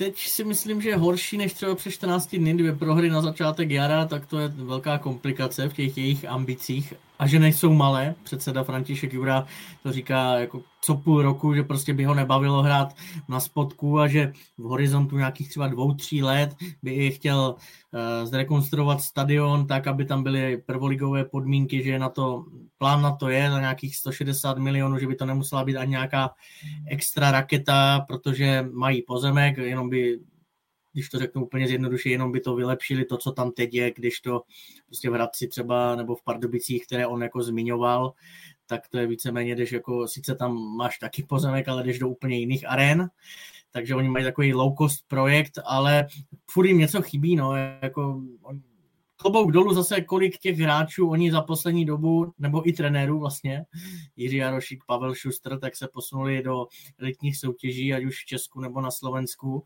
To si myslím, že je, uh, udělal rozhodně prostě progres oproti dejme tomu pět až deset let zpátky, kdy oni nasadili na tu notu kluků známých men, Kuba všechny bude znát, že jo, Lukášové Zelenka, Tomáš Hunal, Michal Pospíšil, Petr Papoušek a tady ty velká jména, která dojížděla eh, do Prahy jenom na předzápasový trénink nebo na zápas. Oni to vykopali ty soutěže samozřejmě, protože na divizi a na třetí ligu to stačilo, ale jako z nějaké dlouhodobé eh, perspektivy asi si myslím, že to nebylo pak už, když si došel do nějakého bodu té profesionální soutěže, to pravé ořechové, takže teď se mi líbí, jak to omladili, plus k ním samozřejmě mentor Petr Jiráček, Aleš Šustr a další, ale už jich razantně ubylo. Ehm, líbí se mi i taková ta vize, vize která úplně sice nekoresponduje s těmi ambicemi eh, předsedy Jury, že chceš postoupit, ale na druhou stranu je mi to strašně sympatické a sice, když přijde prvoligový klub a nabídne prostě rozumný peníz, tak nikdo těm klukům nikdy jako nebude bránit. Jo? To zase myslím, že uh, jsou kluby, které horko těžko by se s tímhle směřovali, to se mi na nich líbí, mají v nich samozřejmě i další procenta, říkali, že za Juráska přišla kačka, byli spokojení, uh, hezký transfer, takže tohle všechno je fajn, ale do co se týče jako úplně jaký prvoligové kvality, tak to tam jako není ještě ani zázemím, ani eh, kádrem, ani jako financemi. Já jsem se pak bavil i se sportovním ředitelem, manažerem Eh, panem Dudíkem a říkal, oni jako, to, jsou, to nejsou vysoký platy lidí, nevím, jaký, jestli mají vůbec jako představu, jak to ve druhé, ve druhé lize je, to je, to je, nechci to ani jako průměrný plát, český plát, oni to nějak nepře, nepřepalují, jo? chtěli hráče na hostování z prvních lig a to byly dvojnásobky, trojnásobky, i proto se nedomluvili. Takže oni to drží v rozumných mantinelech, ale co se týče jako nějaký první ligy, myslím, že ještě jako hodně práce. Pájo, Vlašim, tu jsme nakousli už vlastně Filipem Blechou, ale uh, byli tam i jiní borci, kteří vlastně přes uh, zimu um, přešli třeba do Liberce. Vlašim je druhá, jak to vypadá u ní? No tak vzhledem že k tomu, že vyhráli v Líšti, tak jako to nevypadá zase tak špatně, jak by se asi nabízelo potom, když ti odejde Aliagič, Vyšinský, tyjo, uh, Blecha a další. Jako osobně jsem čekal, že Vlašim bude mnohem méně zlobit, respektive mnohem méně výraznější teďka na jaře, ale tak tam je vidět, že mají jasně nastavený styl hry, mají jasně nastavený uh, filozofii toho, jak to působit pod vedením Martina Hyského, že ta blízká spolupráce se Sláví a jim půjde primárně o to vychovávat kluky proto, nebo vychovávat kluky, aby pak přišli do první ligy s nás, než by se jim to dělo z dorostu, nebo teďka z třetí ligy, kde Bčko Slávě je, ten projekt ze strany sešívaných je v podstatě dobr, velice dobrý. Vidíme to, jak se prezentovalo duo, duo Aliagič Vyšinský, který je teďka v Liberci, kde zatím to úplně není ono. Ale pro mě jako překvapení, to, jak Vlašim dokázal teďka vyhrát Líšni, dva záp- ten vstup špatný, že jo, porážka s Chrudímí, ale teďka dvě vítězství. Jako nevěřím, že Vlašim by měla cíl postoupit do první ligy, že jejich cíl je vychovávat primárně ty kluky a držet si, že jo, hrát na vrchu, ale nepřehánět to. A v tomhle si myslím, že zatím ten projekt jde naprosto tak, jak si to Slávě i asi, asi Vlaším přála. Takže to, tady se bavíme zatím, to je právě ono, zatímco o Brnu se bavíme, že se povedlo přivést nečase, přivést blechu, tak tady máš, že jo, ty konkurenty v boji. Líšeň, tři ztráty jako výrazných tváří, prostě, že jo, dva kluci, co odešli do Teplic, teďka se bavíš o Vlašimi, které se roz, rozpadlo úplně tak ostra, potom máš jako, vidíš, jak to, ta nebo ten boj o ty barážové místa nebo hor na Brno vypadá. Prostě Brno je v tomhle naprosto odskočené a to stejný platí, platí pro Spartu B, že jo, která taky někteří kluci odešli, někteří uh, schodí s Ačkem. Ta konkurence v tomhle hold uh, dostala přes prsty, ale ono je to pochopitelné. Ty týmy to mají oproti Brnu hozené nějak jinak. Že jo. Brno by takhle neprodávalo kluky. Naopak jako prostě Flíšeň, Vlašim jsou týmy, který rádi pustí kluky nahoru, když ví, nebo to je, s tím oni je přivádí, že jo. Pro, Michal to zmínil, Prostějova to stejný platí, platí pro Líšej. Oni je přivedou s tou vizí, hele, budete hrát u nás druhou ligu, když přijde dobrá nabídka, my vás prodáme, protože vás nechceme předržet, protože víme, jak to funguje, je to váš sen a potom to takhle je, že sice můžou, by ta konkurence mohla být silnější zbrojovce, ale tohle, tyto týmy to mají hozený trošku jinak. A což je fajn, a to, to mě to baví. Jak, jak se otevřelo žákům a silným jako cesta do první lize, kterou, o které třeba už ani neuvažovali, že to dopadne, je to velice sympatický. No vlastně bych řekl, že kromě Brna by tam ani jeden z těch týmů úplně neměl mít nějaký velký prvoligový ambice, protože na to prostě nejsou připravený. A jako mm, ten rozdíl potom mezi druhou a první ligou samozřejmě nejenom v tom kádru, ale obecně i se týká různých nákladů a celkově toho, já bych už byl rád, aby jako v do ligy se dostávaly jenom týmy, které mají svý stadiony, které mají zázemí, protože pokud eh, s tím spojený samozřejmě trávníky, jak jsme se bavili předtím, ale z těch, těch týmů, který tam jsou, tak za mě tu ambicí prostě jak do první ligy i tím, že prodávají ty hráče takhle vlastně eh, ve finále průběžně, když někdo přijde, tak je vidět, že tu ambici ani nemají. Třeba do budoucna mají nějakou klubovou vizi, jak tady říkal Michal, ale momentálně ten týmy tu ambici mít nemůžou, ale samozřejmě sportovně je správně, že se berou o ty nejvyšší příčky, tak jako to je pro ty kluky samozřejmě eh, dobrý. U Vlašimi jim potom pomohl ten start na začátku, že oni nazbírali pak nějaký body v té sezóně a těm mladým klukům v podstatě se jako líp dechalo. Jo, z začátku to nebylo úplně ono, ale potom eh, teďka už má jako nějaký polštář a ty mladí kluci nejsou konfrontovaný vlastně s tou záchranou nebo s nějakým tady tímhletím stresem a v podstatě tam líp se ti prodává to, co umíš, jo? než když jsi pod tlakem. To vidíš i teďka v první lize, kde, kde prostě některým týmům eh, jako teče dost do bod a oni absolutně upouštějí od nějaký hry a i, i nějaký ty přestupy, pojáme se třeba na Bohemku, tak ti pustí prostě dva kluky, Novák, Osmančík, za mě, který jsou talentovaný, který mají něco navíc, něco zajímavého, jsou to tví kmenoví hráči, ze kterých ty můžeš profitovat, ale pustíš je na hostování Žižkova, protože raději tam budeš mít, když to řeknu, zkušenost, která ti pomůže s tou záchranou. Já si myslím, že to je krátkozraký teda, protože ty si musíš prostě budovat jako to, jak ten tým hraje a teďka, že tam jako budeš sázet jako jenom kluky, kteří ti to vlastně pomůžou ukopat, tak s tím zase začneš potom jako na novou sezónu, pojďme něco tvořit. Myslím si, že to je, že to prostě jako nemůže fungovat. Ten vývoj není o tom, že si tedy z měsíc zatrénuješ a najednou bude nová sezóna a všechno půjde líp. Takže já jsem byl docela dost překvapený, když třeba právě Novák, eh, Novák s Osmančíkem šli do Žižkova. Pro ně dobře, protože oni prostě v té Bohemce by nehráli, tam bylo vidět, že, že tu, ty šance jako nedostanou a taky se může stát, dostaneš jako jednu, ono ti to úplně nevíde a ty samozřejmě jako mladý klub taky potřebuješ jako trochu podržet, takže pro ně nakonec dobře, že šli, jo, že, že prostě potřebují hrát, ale celkově třeba ta vize té Bohemky si myslím v tomhle tom jako není úplně, úplně správná z toho dlouhodobého hlediska. No. Na jedné straně Žižkov, Třinec eh, prakticky beznadějně poslední. Žižkov sbírá eh, pod Martinem Pulpitem eh, jednu prohru za druhou. Pak tu máme Příbram, ta se taky mm, v vozovkách povaluje tam někde u spodku. S tím se pojí dotaz Michaela Skudřika, který se ptá, co říkáte na Tomáše Wagnera v příbrami, jak je možné, že tak kvalitní a zkušený útočník, který v minulé sezóně Kyperské ligy za sestupující na Salamis vstřelil 17 branek, nenašel lepší angažmá.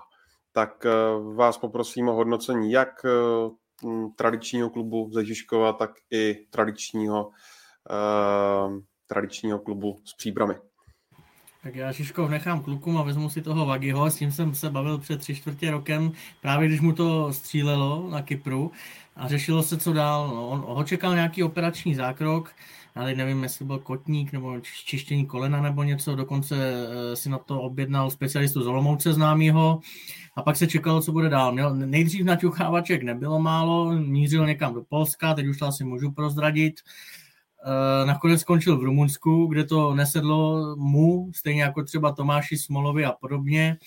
No a nakonec eh, ve 32 téměř, nebo už, myslím, že už, už dokonce už, tak eh, je doma. No, tak myslím si, že u něj je to o tom být zdravý, a ještě by nějaký gol mohl dát i v první lize, ale že si to teď třeba vyhodnotil tak, že stejně jak ten Tomáš Smola, který to teda vyhodnotil úplně, že končí tam ty kolena ho nepustili, tak on si to vyhodnotil tak, že potřebuje po tom blbým půl roce, tři čtvrtě roce opravdu nabrat někde herní jistotu.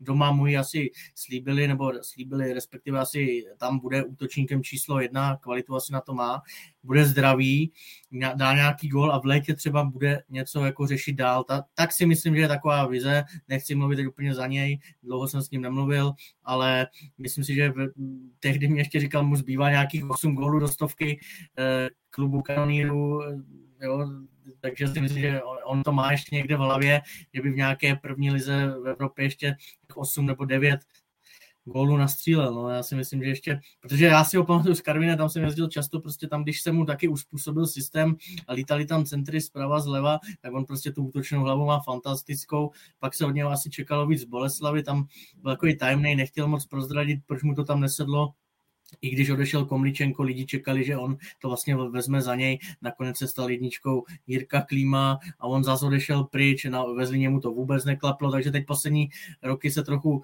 eh, jako utápí, na druhou stranu na tom Kypru, tady jak správně říká nějaký čte, eh, čtenář, fanoušek, 17 gólů není málo, tak jako ještě bych mu to přál, myslím si, že když se koukneme tady na zmiňovaného Jakuba Řezníčka, takže on je podobný typ a že on ještě ty góly může sázet. A Žižkov, Žižkov, tyjo, když se podíváme, kolik to tam proběhlo změn za to poslední měsíce od příchodu, od příchodu Martina Pulpita, tak uh, mě to připomíná trochu Opavu, když se snažila zachránit. Uh, v zimě udělala obrovské množství příchodů, přišly zajímavý jména, ale vlastně si to pořádně nesedlo.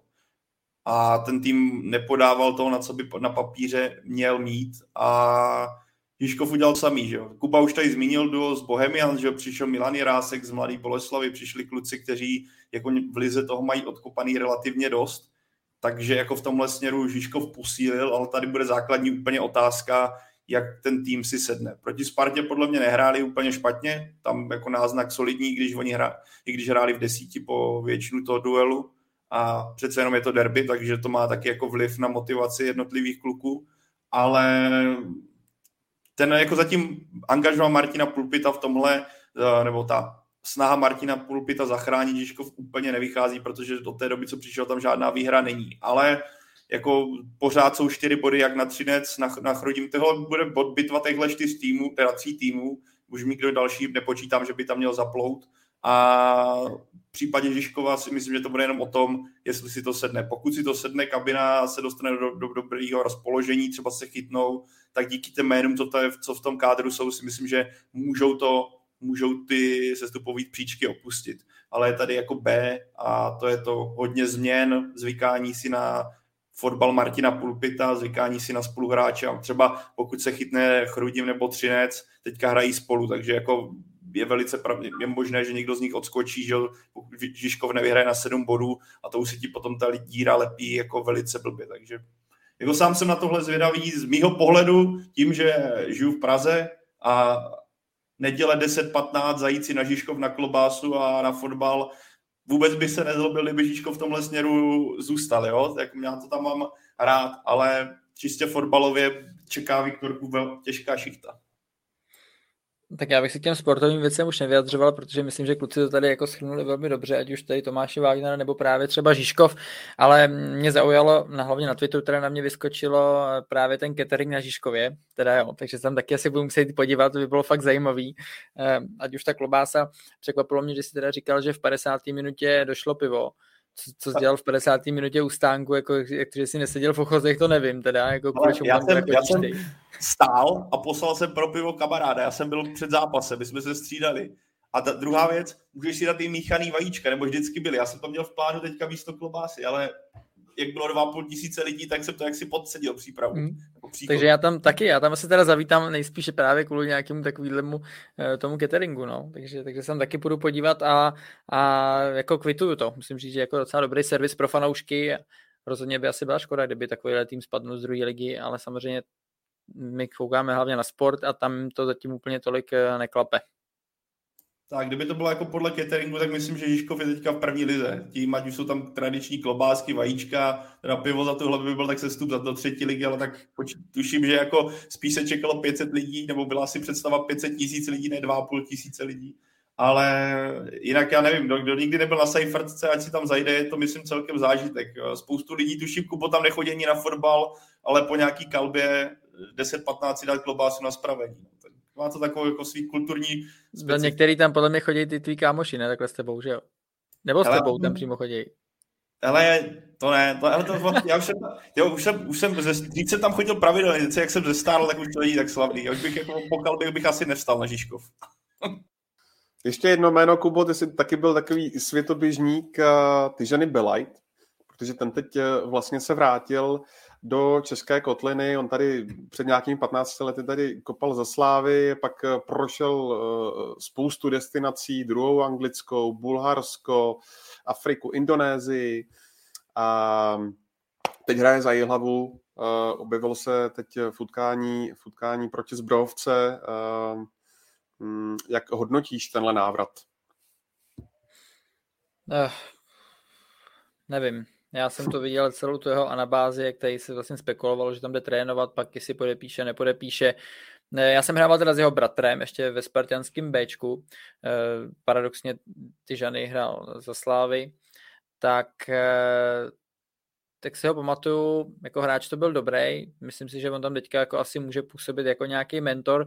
Na druhou stranu ta, pokud on tam bude mít kolem sebe jako zajímavý hráče, co se týká nějaký typologie, jakože rychlostní nebo mladý, který si můžou rozvíjet, tak jo, tak on ty zkušenosti má, on technický byl, dokáže prostě narýsovat přihrávky, takže oni si myslím, že se ho jako vyzkoušeli právě v těch tréninkách, jak na tom je, protože on myslím, že předtím nějakou delší dobu vůbec nehrál nebo nikde nebyl. Tak to je samozřejmě taky jako výpadek, nevíš, jak se ten hráč jako udržuje a ono potom kdy se neudržuješ pravidelně, což já teďka třeba uh, vidím, že jsem si dal nějakou tu pauzu, když jsem skončil a teďka do toho jako jsem zase jako naskočil, tak už je to těžší, jo. Potom to tělo prostě za prvý už je nějak jako opotřebený za tu profesionální kariéru, takže tam jde o to, v jakém on přišel stavu, ale myslím si, že oni asi mají takovýhle plán, že on nám prostě pomůže spíš to nějak jako sklidnit a že je prostě technicky zdatný, to ti samozřejmě nezmizí, ale je to takový jako asi jenom výstřelek, no. Nějak, myslím, že je hlava, je hlava eh, to asi vzala za to, že takovýhle hráče momentálně jako ne, nezíská jinak. Dali mu šanci, on ještě evidentně jako chce hrát, teď se ukáže, má, má, na, to, má na to ještě pár zápasů, nebo 12 zápasů teďka, eh, ukázat na jaře, co v něm, co v něm zase je a jestli fakt jako je v nějakém jako slušném stavu.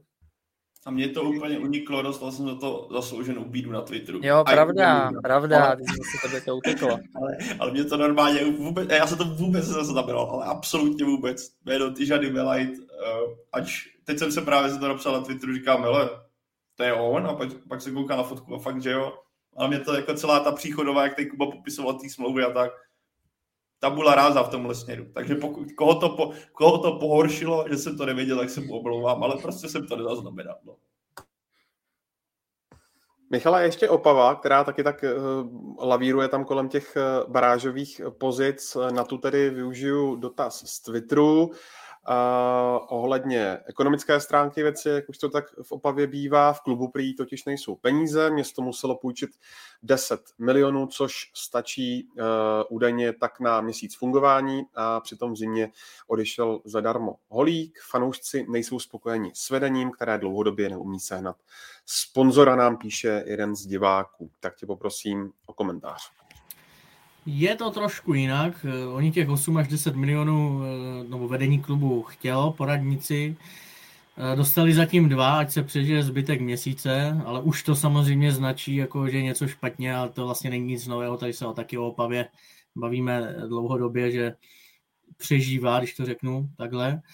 Za měsíc by měl jít jako klub na zastupitelstvo znovu, eh, měla by se konat nějaká jako širší diskuze, debata, co dál, jako, protože to asi není úplně normální a ani standardní jako chodit eh, co dva měsíce eh, s nějakou prozbou žádostí, ať dolepí radnice dluhy já trošku odbočím, to je zase ten problém, já to tvrdím dlouhodobě, když prostě město vlastní klub, jo. Není to jenom Opava, objevuje se to, objevuje se to i jinde a vždycky to smrdí průšvihem.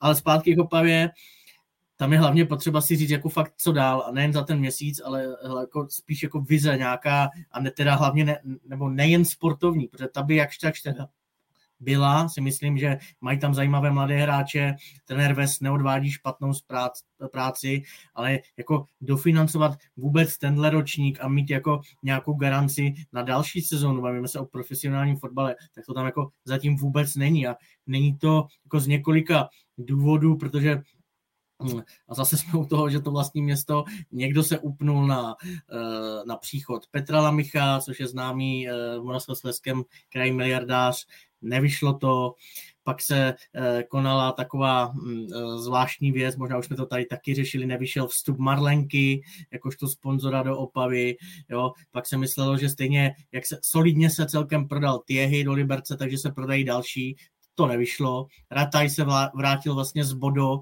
takže ta obce nebyla. A to, když se upneš na tady ty um, cifry, které jsou jako ale uh, někde ve vzduchu, tak si myslím, že vždycky to hrozí průšvihem. Takže jako ten klub, co se týče zázemí a hřiště a stadionu, mi byl vždycky sympatický, fanoušci výborní, ale obávám se, že dokud jako tam se bude pořád řešit tohle, ostatně proto i skončil vlastně že loni trenér Kováč a další, eh, všechna ta špína se teď hází jako na lidi, kteří tam pracovali dřív, ať už je to Pavel Zavadil, ať je to Alois Grusman, Jaromír, nebo Jaroslav Jaromír, myslím, Rovňan, bývalý ředitel, který už taky v klubu není.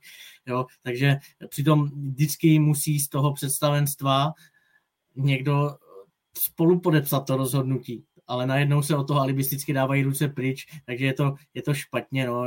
Mluví se o nějakých krizových manažerech, jména lítají, jsou to známá jména i ve fotbalovém prostředí, to zase město zatrhlo, že to jsou zbytečné peníze. No, takže myslím, že z toho, co jsem teď říkal, asi i vy pochopíte a všichni, že to tam jako není jednoduché. Což je jako pro ty kluky na hřišti je to škoda, protože sami jsme se tady bavili, mají čtyři body na barážovou příčku, fanoušci by je k tomu možná i dohnali na jaře, ale eh, to je, je to cesta do pekel, dokud to opravdu bude eh, se řešit takhle a nijak koncepčně. Pomohl by jako jeden hlavní akcionář eh, silný, a bylo by to fajn. Já bych si dovedl představit, že by to byl takový jako druhý klub vedle baníku, za trošku s jinými ambicemi, ale pracoval svoje, o ním umí vychovat hráče. Večerka ve Spartě taky, že jo, Rataj, Kramář a další, ale prostě když, jak ryba smrdí od hlavy a tím to uzavřu. Já tady jenom, Ondro, uh, že zareaguju na tohle, že my si nemůžeme pamatovat s Michalem Tavareze a Belajda já si to pamatuju, já jsem dokonce byl na zápase Slávě Praha Arsenal 0-0 tehdy na Strahově, kde jsem zmrzl jako kráva, zmokl jsem jako kráva a byl to jediný zápas, který mi tehdy na tiketu nevyšel, takže já si to pamatuju velice, velice, velice dobře tady tyhle kluky. Vůbec bych se nebál. Tam chápu, že si zmoknul, protože na Strahově tam pršelo i střechou takhle. Tam pršelo všechno. Tam, no. Pršela hlavně fotbalová krása, když to skončilo 0-0. A taky si je pamatuju, by vycházely dvojrozhovory o tom, jak eh, chodí do tančícího domu na, na českou kuchyni, jak se zžívají se svíčkovou, že ne, neznali knedlíky. To mě utkvělo v paměti, stejně tak, jak na hřišti. No mi to přišlo tady čtu, že chtěl zali chodit, jak jste mladý, jakože já jsem starý. Jako, nebo to, teda,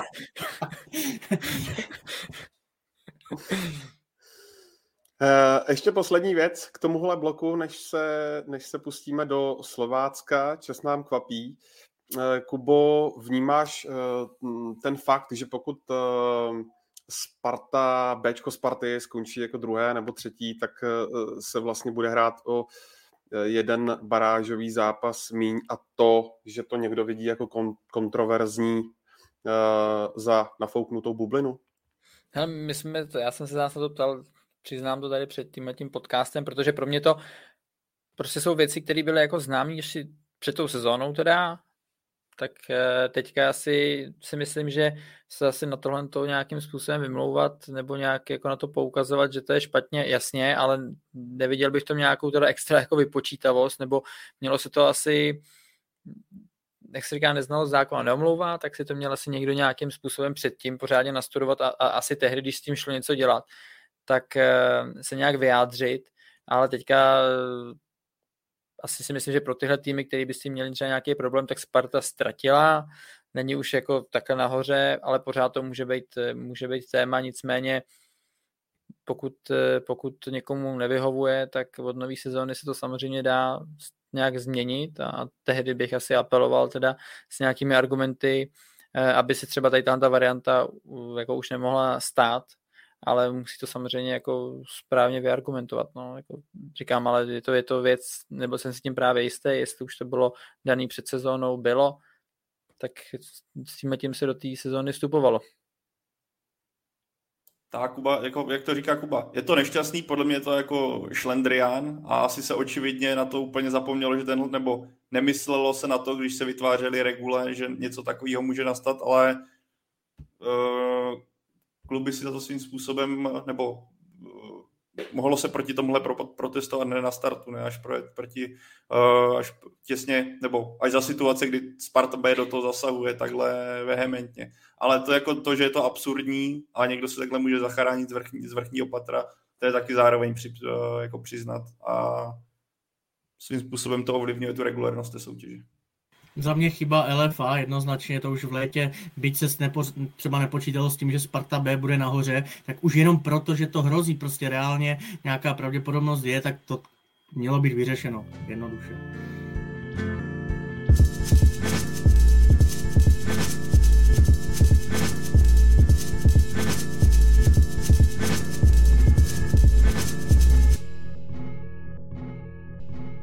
Tak, uh, pojďme ještě na závěr uh, rychle do Slovácka. Uh, Slovácko na podzim a Slovácko na jaře. Možná dva rozdílné týmy. Když se na to, Michale, zatím teď podíváš, tak myslíš si, že na podzim Slovácko dosáhlo toho svého vrcholu a, a teď už se ta pohoda pomalinku vytrácí? Spíš si myslím, že někteří hráči měli jako sportovní formu mnohem lepší než teď. Nemyslím si, že by eh, to myslel Martin Svědík tak, že, jako, že to půjde už jenom dolů, ale vemte si, vemte si čísla Jana Kalabišky, se kterým, nebo o kterém jsme se s Kubou několikrát bavili, Petra Reinberka, jak to doplňovali ostatní hráči. Teď to víceméně stojí na Václavu Jurečkovi a málo kdo se jako trefí dál, když se bavím teda čistě o té produktivitě, protože já se musím bavit o ní, protože to, co jsem teď viděl proti Baníku, tak tam si myslím, že hra v poli je víceméně v pořádku, Baník do ničeho nepustili, ale to, když prostě Lukáš Sadílek z malého vápna netrefí ani branku a další, Cicilia opravdu to tam měl kolikrát na noze nebo na hlavě ani nezakončí, tak tam si myslím, že chybí jako ta pohoda, jo, že, že někteří hráči na podzim měli třeba životní formu, ti beci, i Sadílek s Havlíkem, chybí od nich čísla, ale jinak jako, já bych to neviděl nějak kriticky, pořád jsou čtvrtí, mají lepší vzájemný zápas, s Baníkem a teď, že procházejí střeleckým útlumem, jo, to je viditelné, ale taky to můžou uh, jako zlomit uh, příště v dělíčku a třeba se nastartují.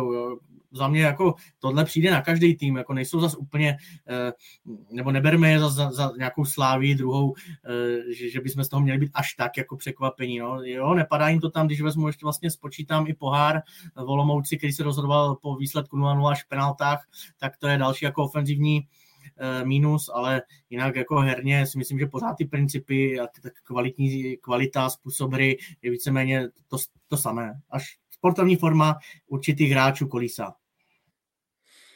No, přesně tak. Já si myslím, že Slovácko na podzim bylo úplně excelentní a musím říct, že jsem se na ně hrozně díval. Právě s Michalem jsme to probírali, co jsme řešili nějak krajní beky, tak Kalabiška za mě byl úplně ve fantastické formě. Reinberg eh, v kousek za ním, ale taky skvělej.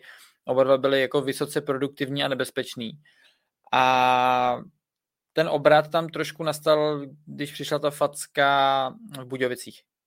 Když vlastně měli o jednoho hráče navíc a Budějovice Basy dokázal eh, tehdy ten výsledek otočit a tam si myslím, že to trošku lámalo a Slovácko, Slovácko šlo dolů to mentální pohodou takovým tím flow, který prostě jim, jim šlo všechno. Oni hráli fakt krásný fotbal, účelný, dávali hezký góly. Eh, Jurečka prostě byl jako velmi úspěšný střelec, teďka je to přesně eh, jenom na něm. On je teďka takový ten bulldog, který dokáže ten gol prostě střelit i z nějaký jako šant, akce, která úplně není jako pro ně extra typická, ale ta hra je pro ně dobrá. Vrátím se ještě k tomu Sadílkovi. Já jsem teda úplně nepochopil, já jsem byl zrovna ve studiu na ten zápas a on po tom zápase řekl, že tu šanci, že to trefil dobře, jako, že to trefil čistě. Já jsem si to tam tehdy, já jsem si tam jako zpomaloval a on to trefil holení, jo. Já jsem vlastně ne, nevím, jak, proč on to, jestli, ono samozřejmě někdy v té rychlosti to vnímáš možná trošku jinak, ale on to trefil prostě holení a šlo to vedle, netrefil to prostě dobře. A třeba má a, holení na tu ty, Kubo. jako, nevím, asi Míra Holeňák, no, ale, ale byl jsem překvapený teda dost. Takže to byla jako obrovská šance. Myslím si, že on to chtěl samozřejmě uklidit do protipohybu. Podle mě v tréninku z takovýhle, v takovýhle centru prostě minimálně 6-7 dá z 10. A tady se mu to zrovna nepovedlo, ale jako Slovácko s tím baníkem ukázalo, že jsou jinde, jsou herně jinde, dokážou prostě tvořit. Samozřejmě tam chybí i Michal Kadlec, protože když si podíváme na jeho čísla, tak on je ten tvořivý, tvořivý stoper, který dokáže jako vyvíst, rozehrát, dokáže i podpořit nějakou akci, což musím říct, že za mě je pro ten tým tvořivě jako víc platný na tom stoperu, teda než, než býval třeba na beku. Tam tady si myslím, že opravdu upletňuje jako mnohem líp ty své zkušenosti a ten tým funguje dobře, oni nemusí tolik střídat, nebo nemuseli tolik střídat, když jim to šlo. Teďka tam samozřejmě přišly nějaké zdravotní komplikace a i samozřejmě s Juečkou, eh, když se hádali nebo nějakým způsobem přeli o to, jestli on zůstane, nezůstane, jsem rád, že ten hráč dostává prostor, protože takhle to má být. Oni s ním prostě podepsali smlouvu na dobu určitou a on se zavázal, že po dobu té smlouvy prostě bude plnit eh, to, k čemu je zavázaný. A nevidím důvod, proč najednou, když oni chtějí podepsat a on ne, tak že by neměl hrát. Už je to samozřejmě, to se řeší takřka každý přestupní období, takovýhle věci. A i když na začátku teda samozřejmě on tolik jako nehrál, protože asi na něj jako chtěli vytvořit tlak, tak zase vidějí, že se jim prostě takovýhle hráč v takovýhle formě hodí. Jo. A je správný, že, eh, že hraje a prostě pokud na to sportovně má, tak ať tu smlouvu dojede do konce, protože samozřejmě ten klub mu taky když on přišel a nebyl to žádný extra střelec, nebyl v nějaký skvělý formě, tak mu taky mohli dát smlouvu na 10 let. A já si myslím, že on by se v tu chvíli jako nezlobil, kdyby mu ji nabídli, podepsal by to, že oni byli opatrní, tak samozřejmě to je ten risk, který se pak může stát, že když ten hráč takhle vystřelí, tak nemá jako žádnou povinnost um, tu smlouvu potom podepisovat. No. Já bych tomu dodal dvě věci. Uh, na tom propadu té životní formy to podle mě vidět nejvíc na Janu Kalabiškovi, který jako pamatuju si, že na podzim lidi psali, eh, nebo fanoušci psali, proč není povolávaný do repre, že je takový levý obránce tady v Česku není při tom nedostatku a teďka ten propad v jeho případě je dost výrazný a dodal bych jen to, že se podle mě na tom výkonech nebo na tom startu projevuje právě to, jaká byla diskuze kolem Jurečky, kdy vedení plivalo jako na, na agenta, že jo, ta, ta, ta pohoda, která kolem toho kádru byla, uh, si myslím, že zasáhla jak uh, nějaký, nějaký ten, ten, to vnitřní klima, tak zejména Venci Jurečku, že jo, který má sice dva góly teďka na jaře, vlastně z těch tří, co Slovácko dalo, on dal dva, jeden z penalty teda, ale i herně to není z jeho strany to, co to bývalo a to si myslím, že je pozůstatek těch spek, nebo těch diskuzí, které probíhaly celou zimu a jak dobře Kuba říkal, je aspoň super, že trenér Svědík ho neposlal k vodě a teďka nekope někde, já nevím, neběhá jenom kolem hřiště s Ačkem a jim, protože kdyby tohle Slovácko udělalo, tak to bude kontraproduktivní a pořád má největší ofenzivní sílu. Pořád on je hráč, který pokud Slovácko udělá to čtvrté místo, tak si myslím, že to bude zásluha Václava Jurečky, který se dostane do větší pohody, než je teďka a respektive Slovácko vyřeší to, co má podle mě od začátku jara, to je problém kolem 16, dostat se, dostat uh, ty míče tam, kam potřebuje a proměňovat to, co tady už padlo. Ale jako na Kalabiškovi je znát extrémní propad a na Jurečkovi je dle mě znát prostě to, co se řešilo v zimě což věřím, že by neprospělo žádnému hráčovi, ať už se bavíme o Jurečkovi, o méně známém hráči, ale i o větší hvězdě, když prostě x týdnů licituješ o tom, jestli odejdeš, přichází ti nabídky z Polska velice zajímavý uh, za krásný prachy, ale ty jako vlastně směř, chceš směřovat spíš na západ, jako do hlavy se ti to dostane, ať chceš nebo ne. A když jsme, Michale, u těch eh, smluv, tak eh, Václav Jurečka vlastně není jediný. Teď se určitě bude řešit i další budoucnost eh, Michala Karlece nebo Marka Havlíka nebo Stanislava Hofmana. Tak máš nějaké zprávy o tom, jak to s nimi vypadá? nebo Milana Petrželi a tak dále, no ale myslím si, že ne, myslím si, že to nebude jiná sestava o moc nebo káder, jak, jak, jak je v, tenhle, v téhle sezóně. Jurečka dobře, na 99% eh, asi skončí, to můžem říct. A pak, jako já jsem třeba, upřímně bych čekal, že i Havlík už někam zamíří, víš, ale teď je otázkou, jak je i vnitřně nastaven, jestli se mu tam líbí, myslím, že má dvě malé děti, někdo je rád na jednom místě, kde mu to sedí, nemá třeba až takové jako ambice zase měnit, je takový jako rodinnější typ, než se někde za nějakým dobrodružstvím, někdo to nemá úplně v sobě, ale takže já, pro, i proto, a i, a i proto, že mám nějaké zprávy, že si myslím, že dojde k dalšímu jako prodloužení nebo dohodě i, i s Hoffmanem a spol, tak si myslím, že ta sestava jako nebude o moc jiná. Kor, když, jestli zůstane i trenér Svědík, tak si myslím, že, jako, že uvidíme víceméně podobné Slovácko s tím, že třeba e, důležitější roli v útoku zastane Vecheta, jo, chtělo by to být třeba implantovat i Kohuta, který je teď bohužel zraněný, zajímavý hráč, na hostování mají stopera Srubka ve Vyškově, myslím, takže tady z těch kluků, kteří jsou třeba Eh, na hostování nebo mladší, tak ti můžou pomalu ten kádr okysličit, ale já si myslím, že jinak eh, uvidíme téměř totožné Slovácko. Divil bych se, kdyby ne teda. Na závěr mě zajímá, kolikáté podle vás Slovácko skončí. A jsem tam slyšel nějaké echo, tak jsem se zarazil. Um, a zda v něm bude pokračovat příští sezónu Martin Svedík, Kubo. Hmm. Skončí, skončí si myslím, že takhle to podobně bude, tam fakt je jenom otázka, jestli, ten, jestli jak to dopadne s baníkem. Jo. Myslím si, že herně prostě Slovácko je na tom líp. Eh, co se týče kádru, zase bych řekl, že je na tom líp baník. Jo. Teď se ukáže, jakou, jakou prostě budou mít fakt sportovní formu.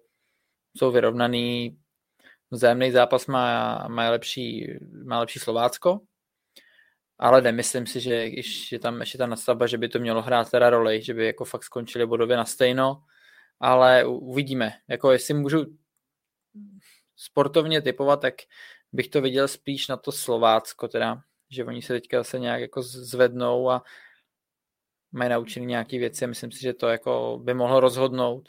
Takže Slovácko za mě skončí čtvrtý a Svědík Svědík je to prostě dlouhodobá práce, no, a je vidět, že ji nějakým způsobem dělá dobře, fakt tam jsou prostě vidět jako patrný prvky, který řekneme, jo, tak to je, to je prostě práce Svědíka a asi časem se posune dál, no. nemyslím si, že, to, že, že by jako ve Slovácku měl být něco jako Simeone v Atletiku Madrid třeba, jo. řeknu, takže si myslím, že časem se asi jako posune dál, no. A nevím, jestli teda v létě, teda. Pro mě možná pro ten jeho osud trenerský, já se jinak uh, taky si myslím, že Slovácko bude čtvrtý. Když se podíváme na Baník a tam pro mě, jako kdyby se Slovácku zranilo ještě víc hráčů tím, jak eh, to Kuba dobře nastínil. Ten kádr Baníku je výrazně, výrazně širší, zatímco Slovácko v tomhle nemá tolik kam sahat a pokud vypadly určitá jména, když se bavíme o Sadílkovi, Jurečkovi, že jo, Hoffmanovi, tak se ti to blbě zaceluje. Ale panu Svědíkovi. Já si myslím, že tam bude do zásadní, jak bude vypadat ten kádr v létě. Pokud by byl třeba větší exodus hráčů a odešly by ty klíčové postavy, tak věřím, že pokud by mu někdo nabídl zajímavější angažma, třeba z vizí i posilování, tak zkusí něco jiného. Ale protože jméno si udělal, kdy jindy, kdy jindy, pokud by ti toto kádru jako výrazně... A víme, že to Slová, kádr Slovácka prostě stá, eh, stárne velice rychle. To, je otázka, jak dlouho ještě vydrží právě Milanové Petržilové a podobně. Když Milan Petržila na svůj věk, to jak pořád lítá sem a tam, to klobouk dolů. To, jako, to je nesmysl. nesmysl. To, je, to je jako naprostý nesmysl. Ale, ale myslím si, že pro tohle pro setrvání nebo osud Martina Svědíka bude klíč to, jak dopadne jednání o smlouvách a v podstatě o tom, jak bude vypadat káder pro Slovácka pro příští sezónu. Já nebudu měnit svůj předjarní typ, takže nechám uh, to, nechám tu myšlenku, že Slovácko bude čtvrté, i díky těm lepším zájemným zápasům s Baníkem a i díky tomu, že Baník ještě jede v základní části na Spartu a do Plzně.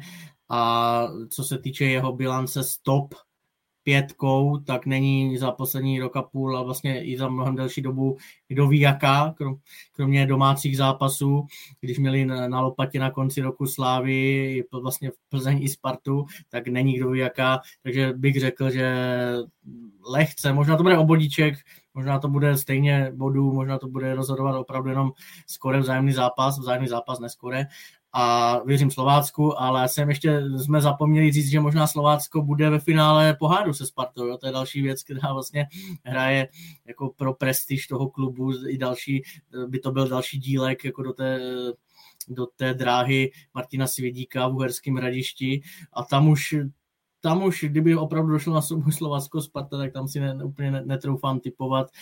Nemyslím si, že by to bylo zase 4-0 jako na podzim, ale mohlo by Slovácko dokázat jako tu sezónu tu minulou ještě posunout nějakým úspěchem. Tak bych to završil. Tak jo, tak eh, Pájo? Nic, nic. tak jsme na konci. Uh, musím vám moc poděkovat za vaše uh, komentáře a analýzy, jak tobě, Kubo, tak i tobě, Michal, a samozřejmě taky tobě, Pavle. Takže díky moc. Taky děkuju. Já taky díky za pozvání. Děkujeme Ondřej a děkujeme všem, kdo s námi vydrželi až doteď i za celou diskuzi, která se tady vede, když je ve slušné a ve slušné formě. Takže už víte, že Belajda si pamatuju a Kuba není starý, Kuba je pořád mladý. Přesně tak, vás ještě tradičně pozvu k vysílání ČT Sport, respektive Česká televize, protože to páteční utkání zbrojovky slíšní podle mě dává k Netflix, tedy ČT3. Pokud se nepletu, každopádně ještě předtím ve středu uh, vysíláme druhou ligu Jihlava Ústí a ve čtvrtek odvetu uh, Lince se sláví, takže se určitě dívejte. My jsme tady s Football Focus podcastem zase příští týden a pokud byste nebyli nabaženi našich hlasů dostatečně, tak všechny díly najdete na webu footballfocus.cz. Tak se mějte krásně a opatrujte se.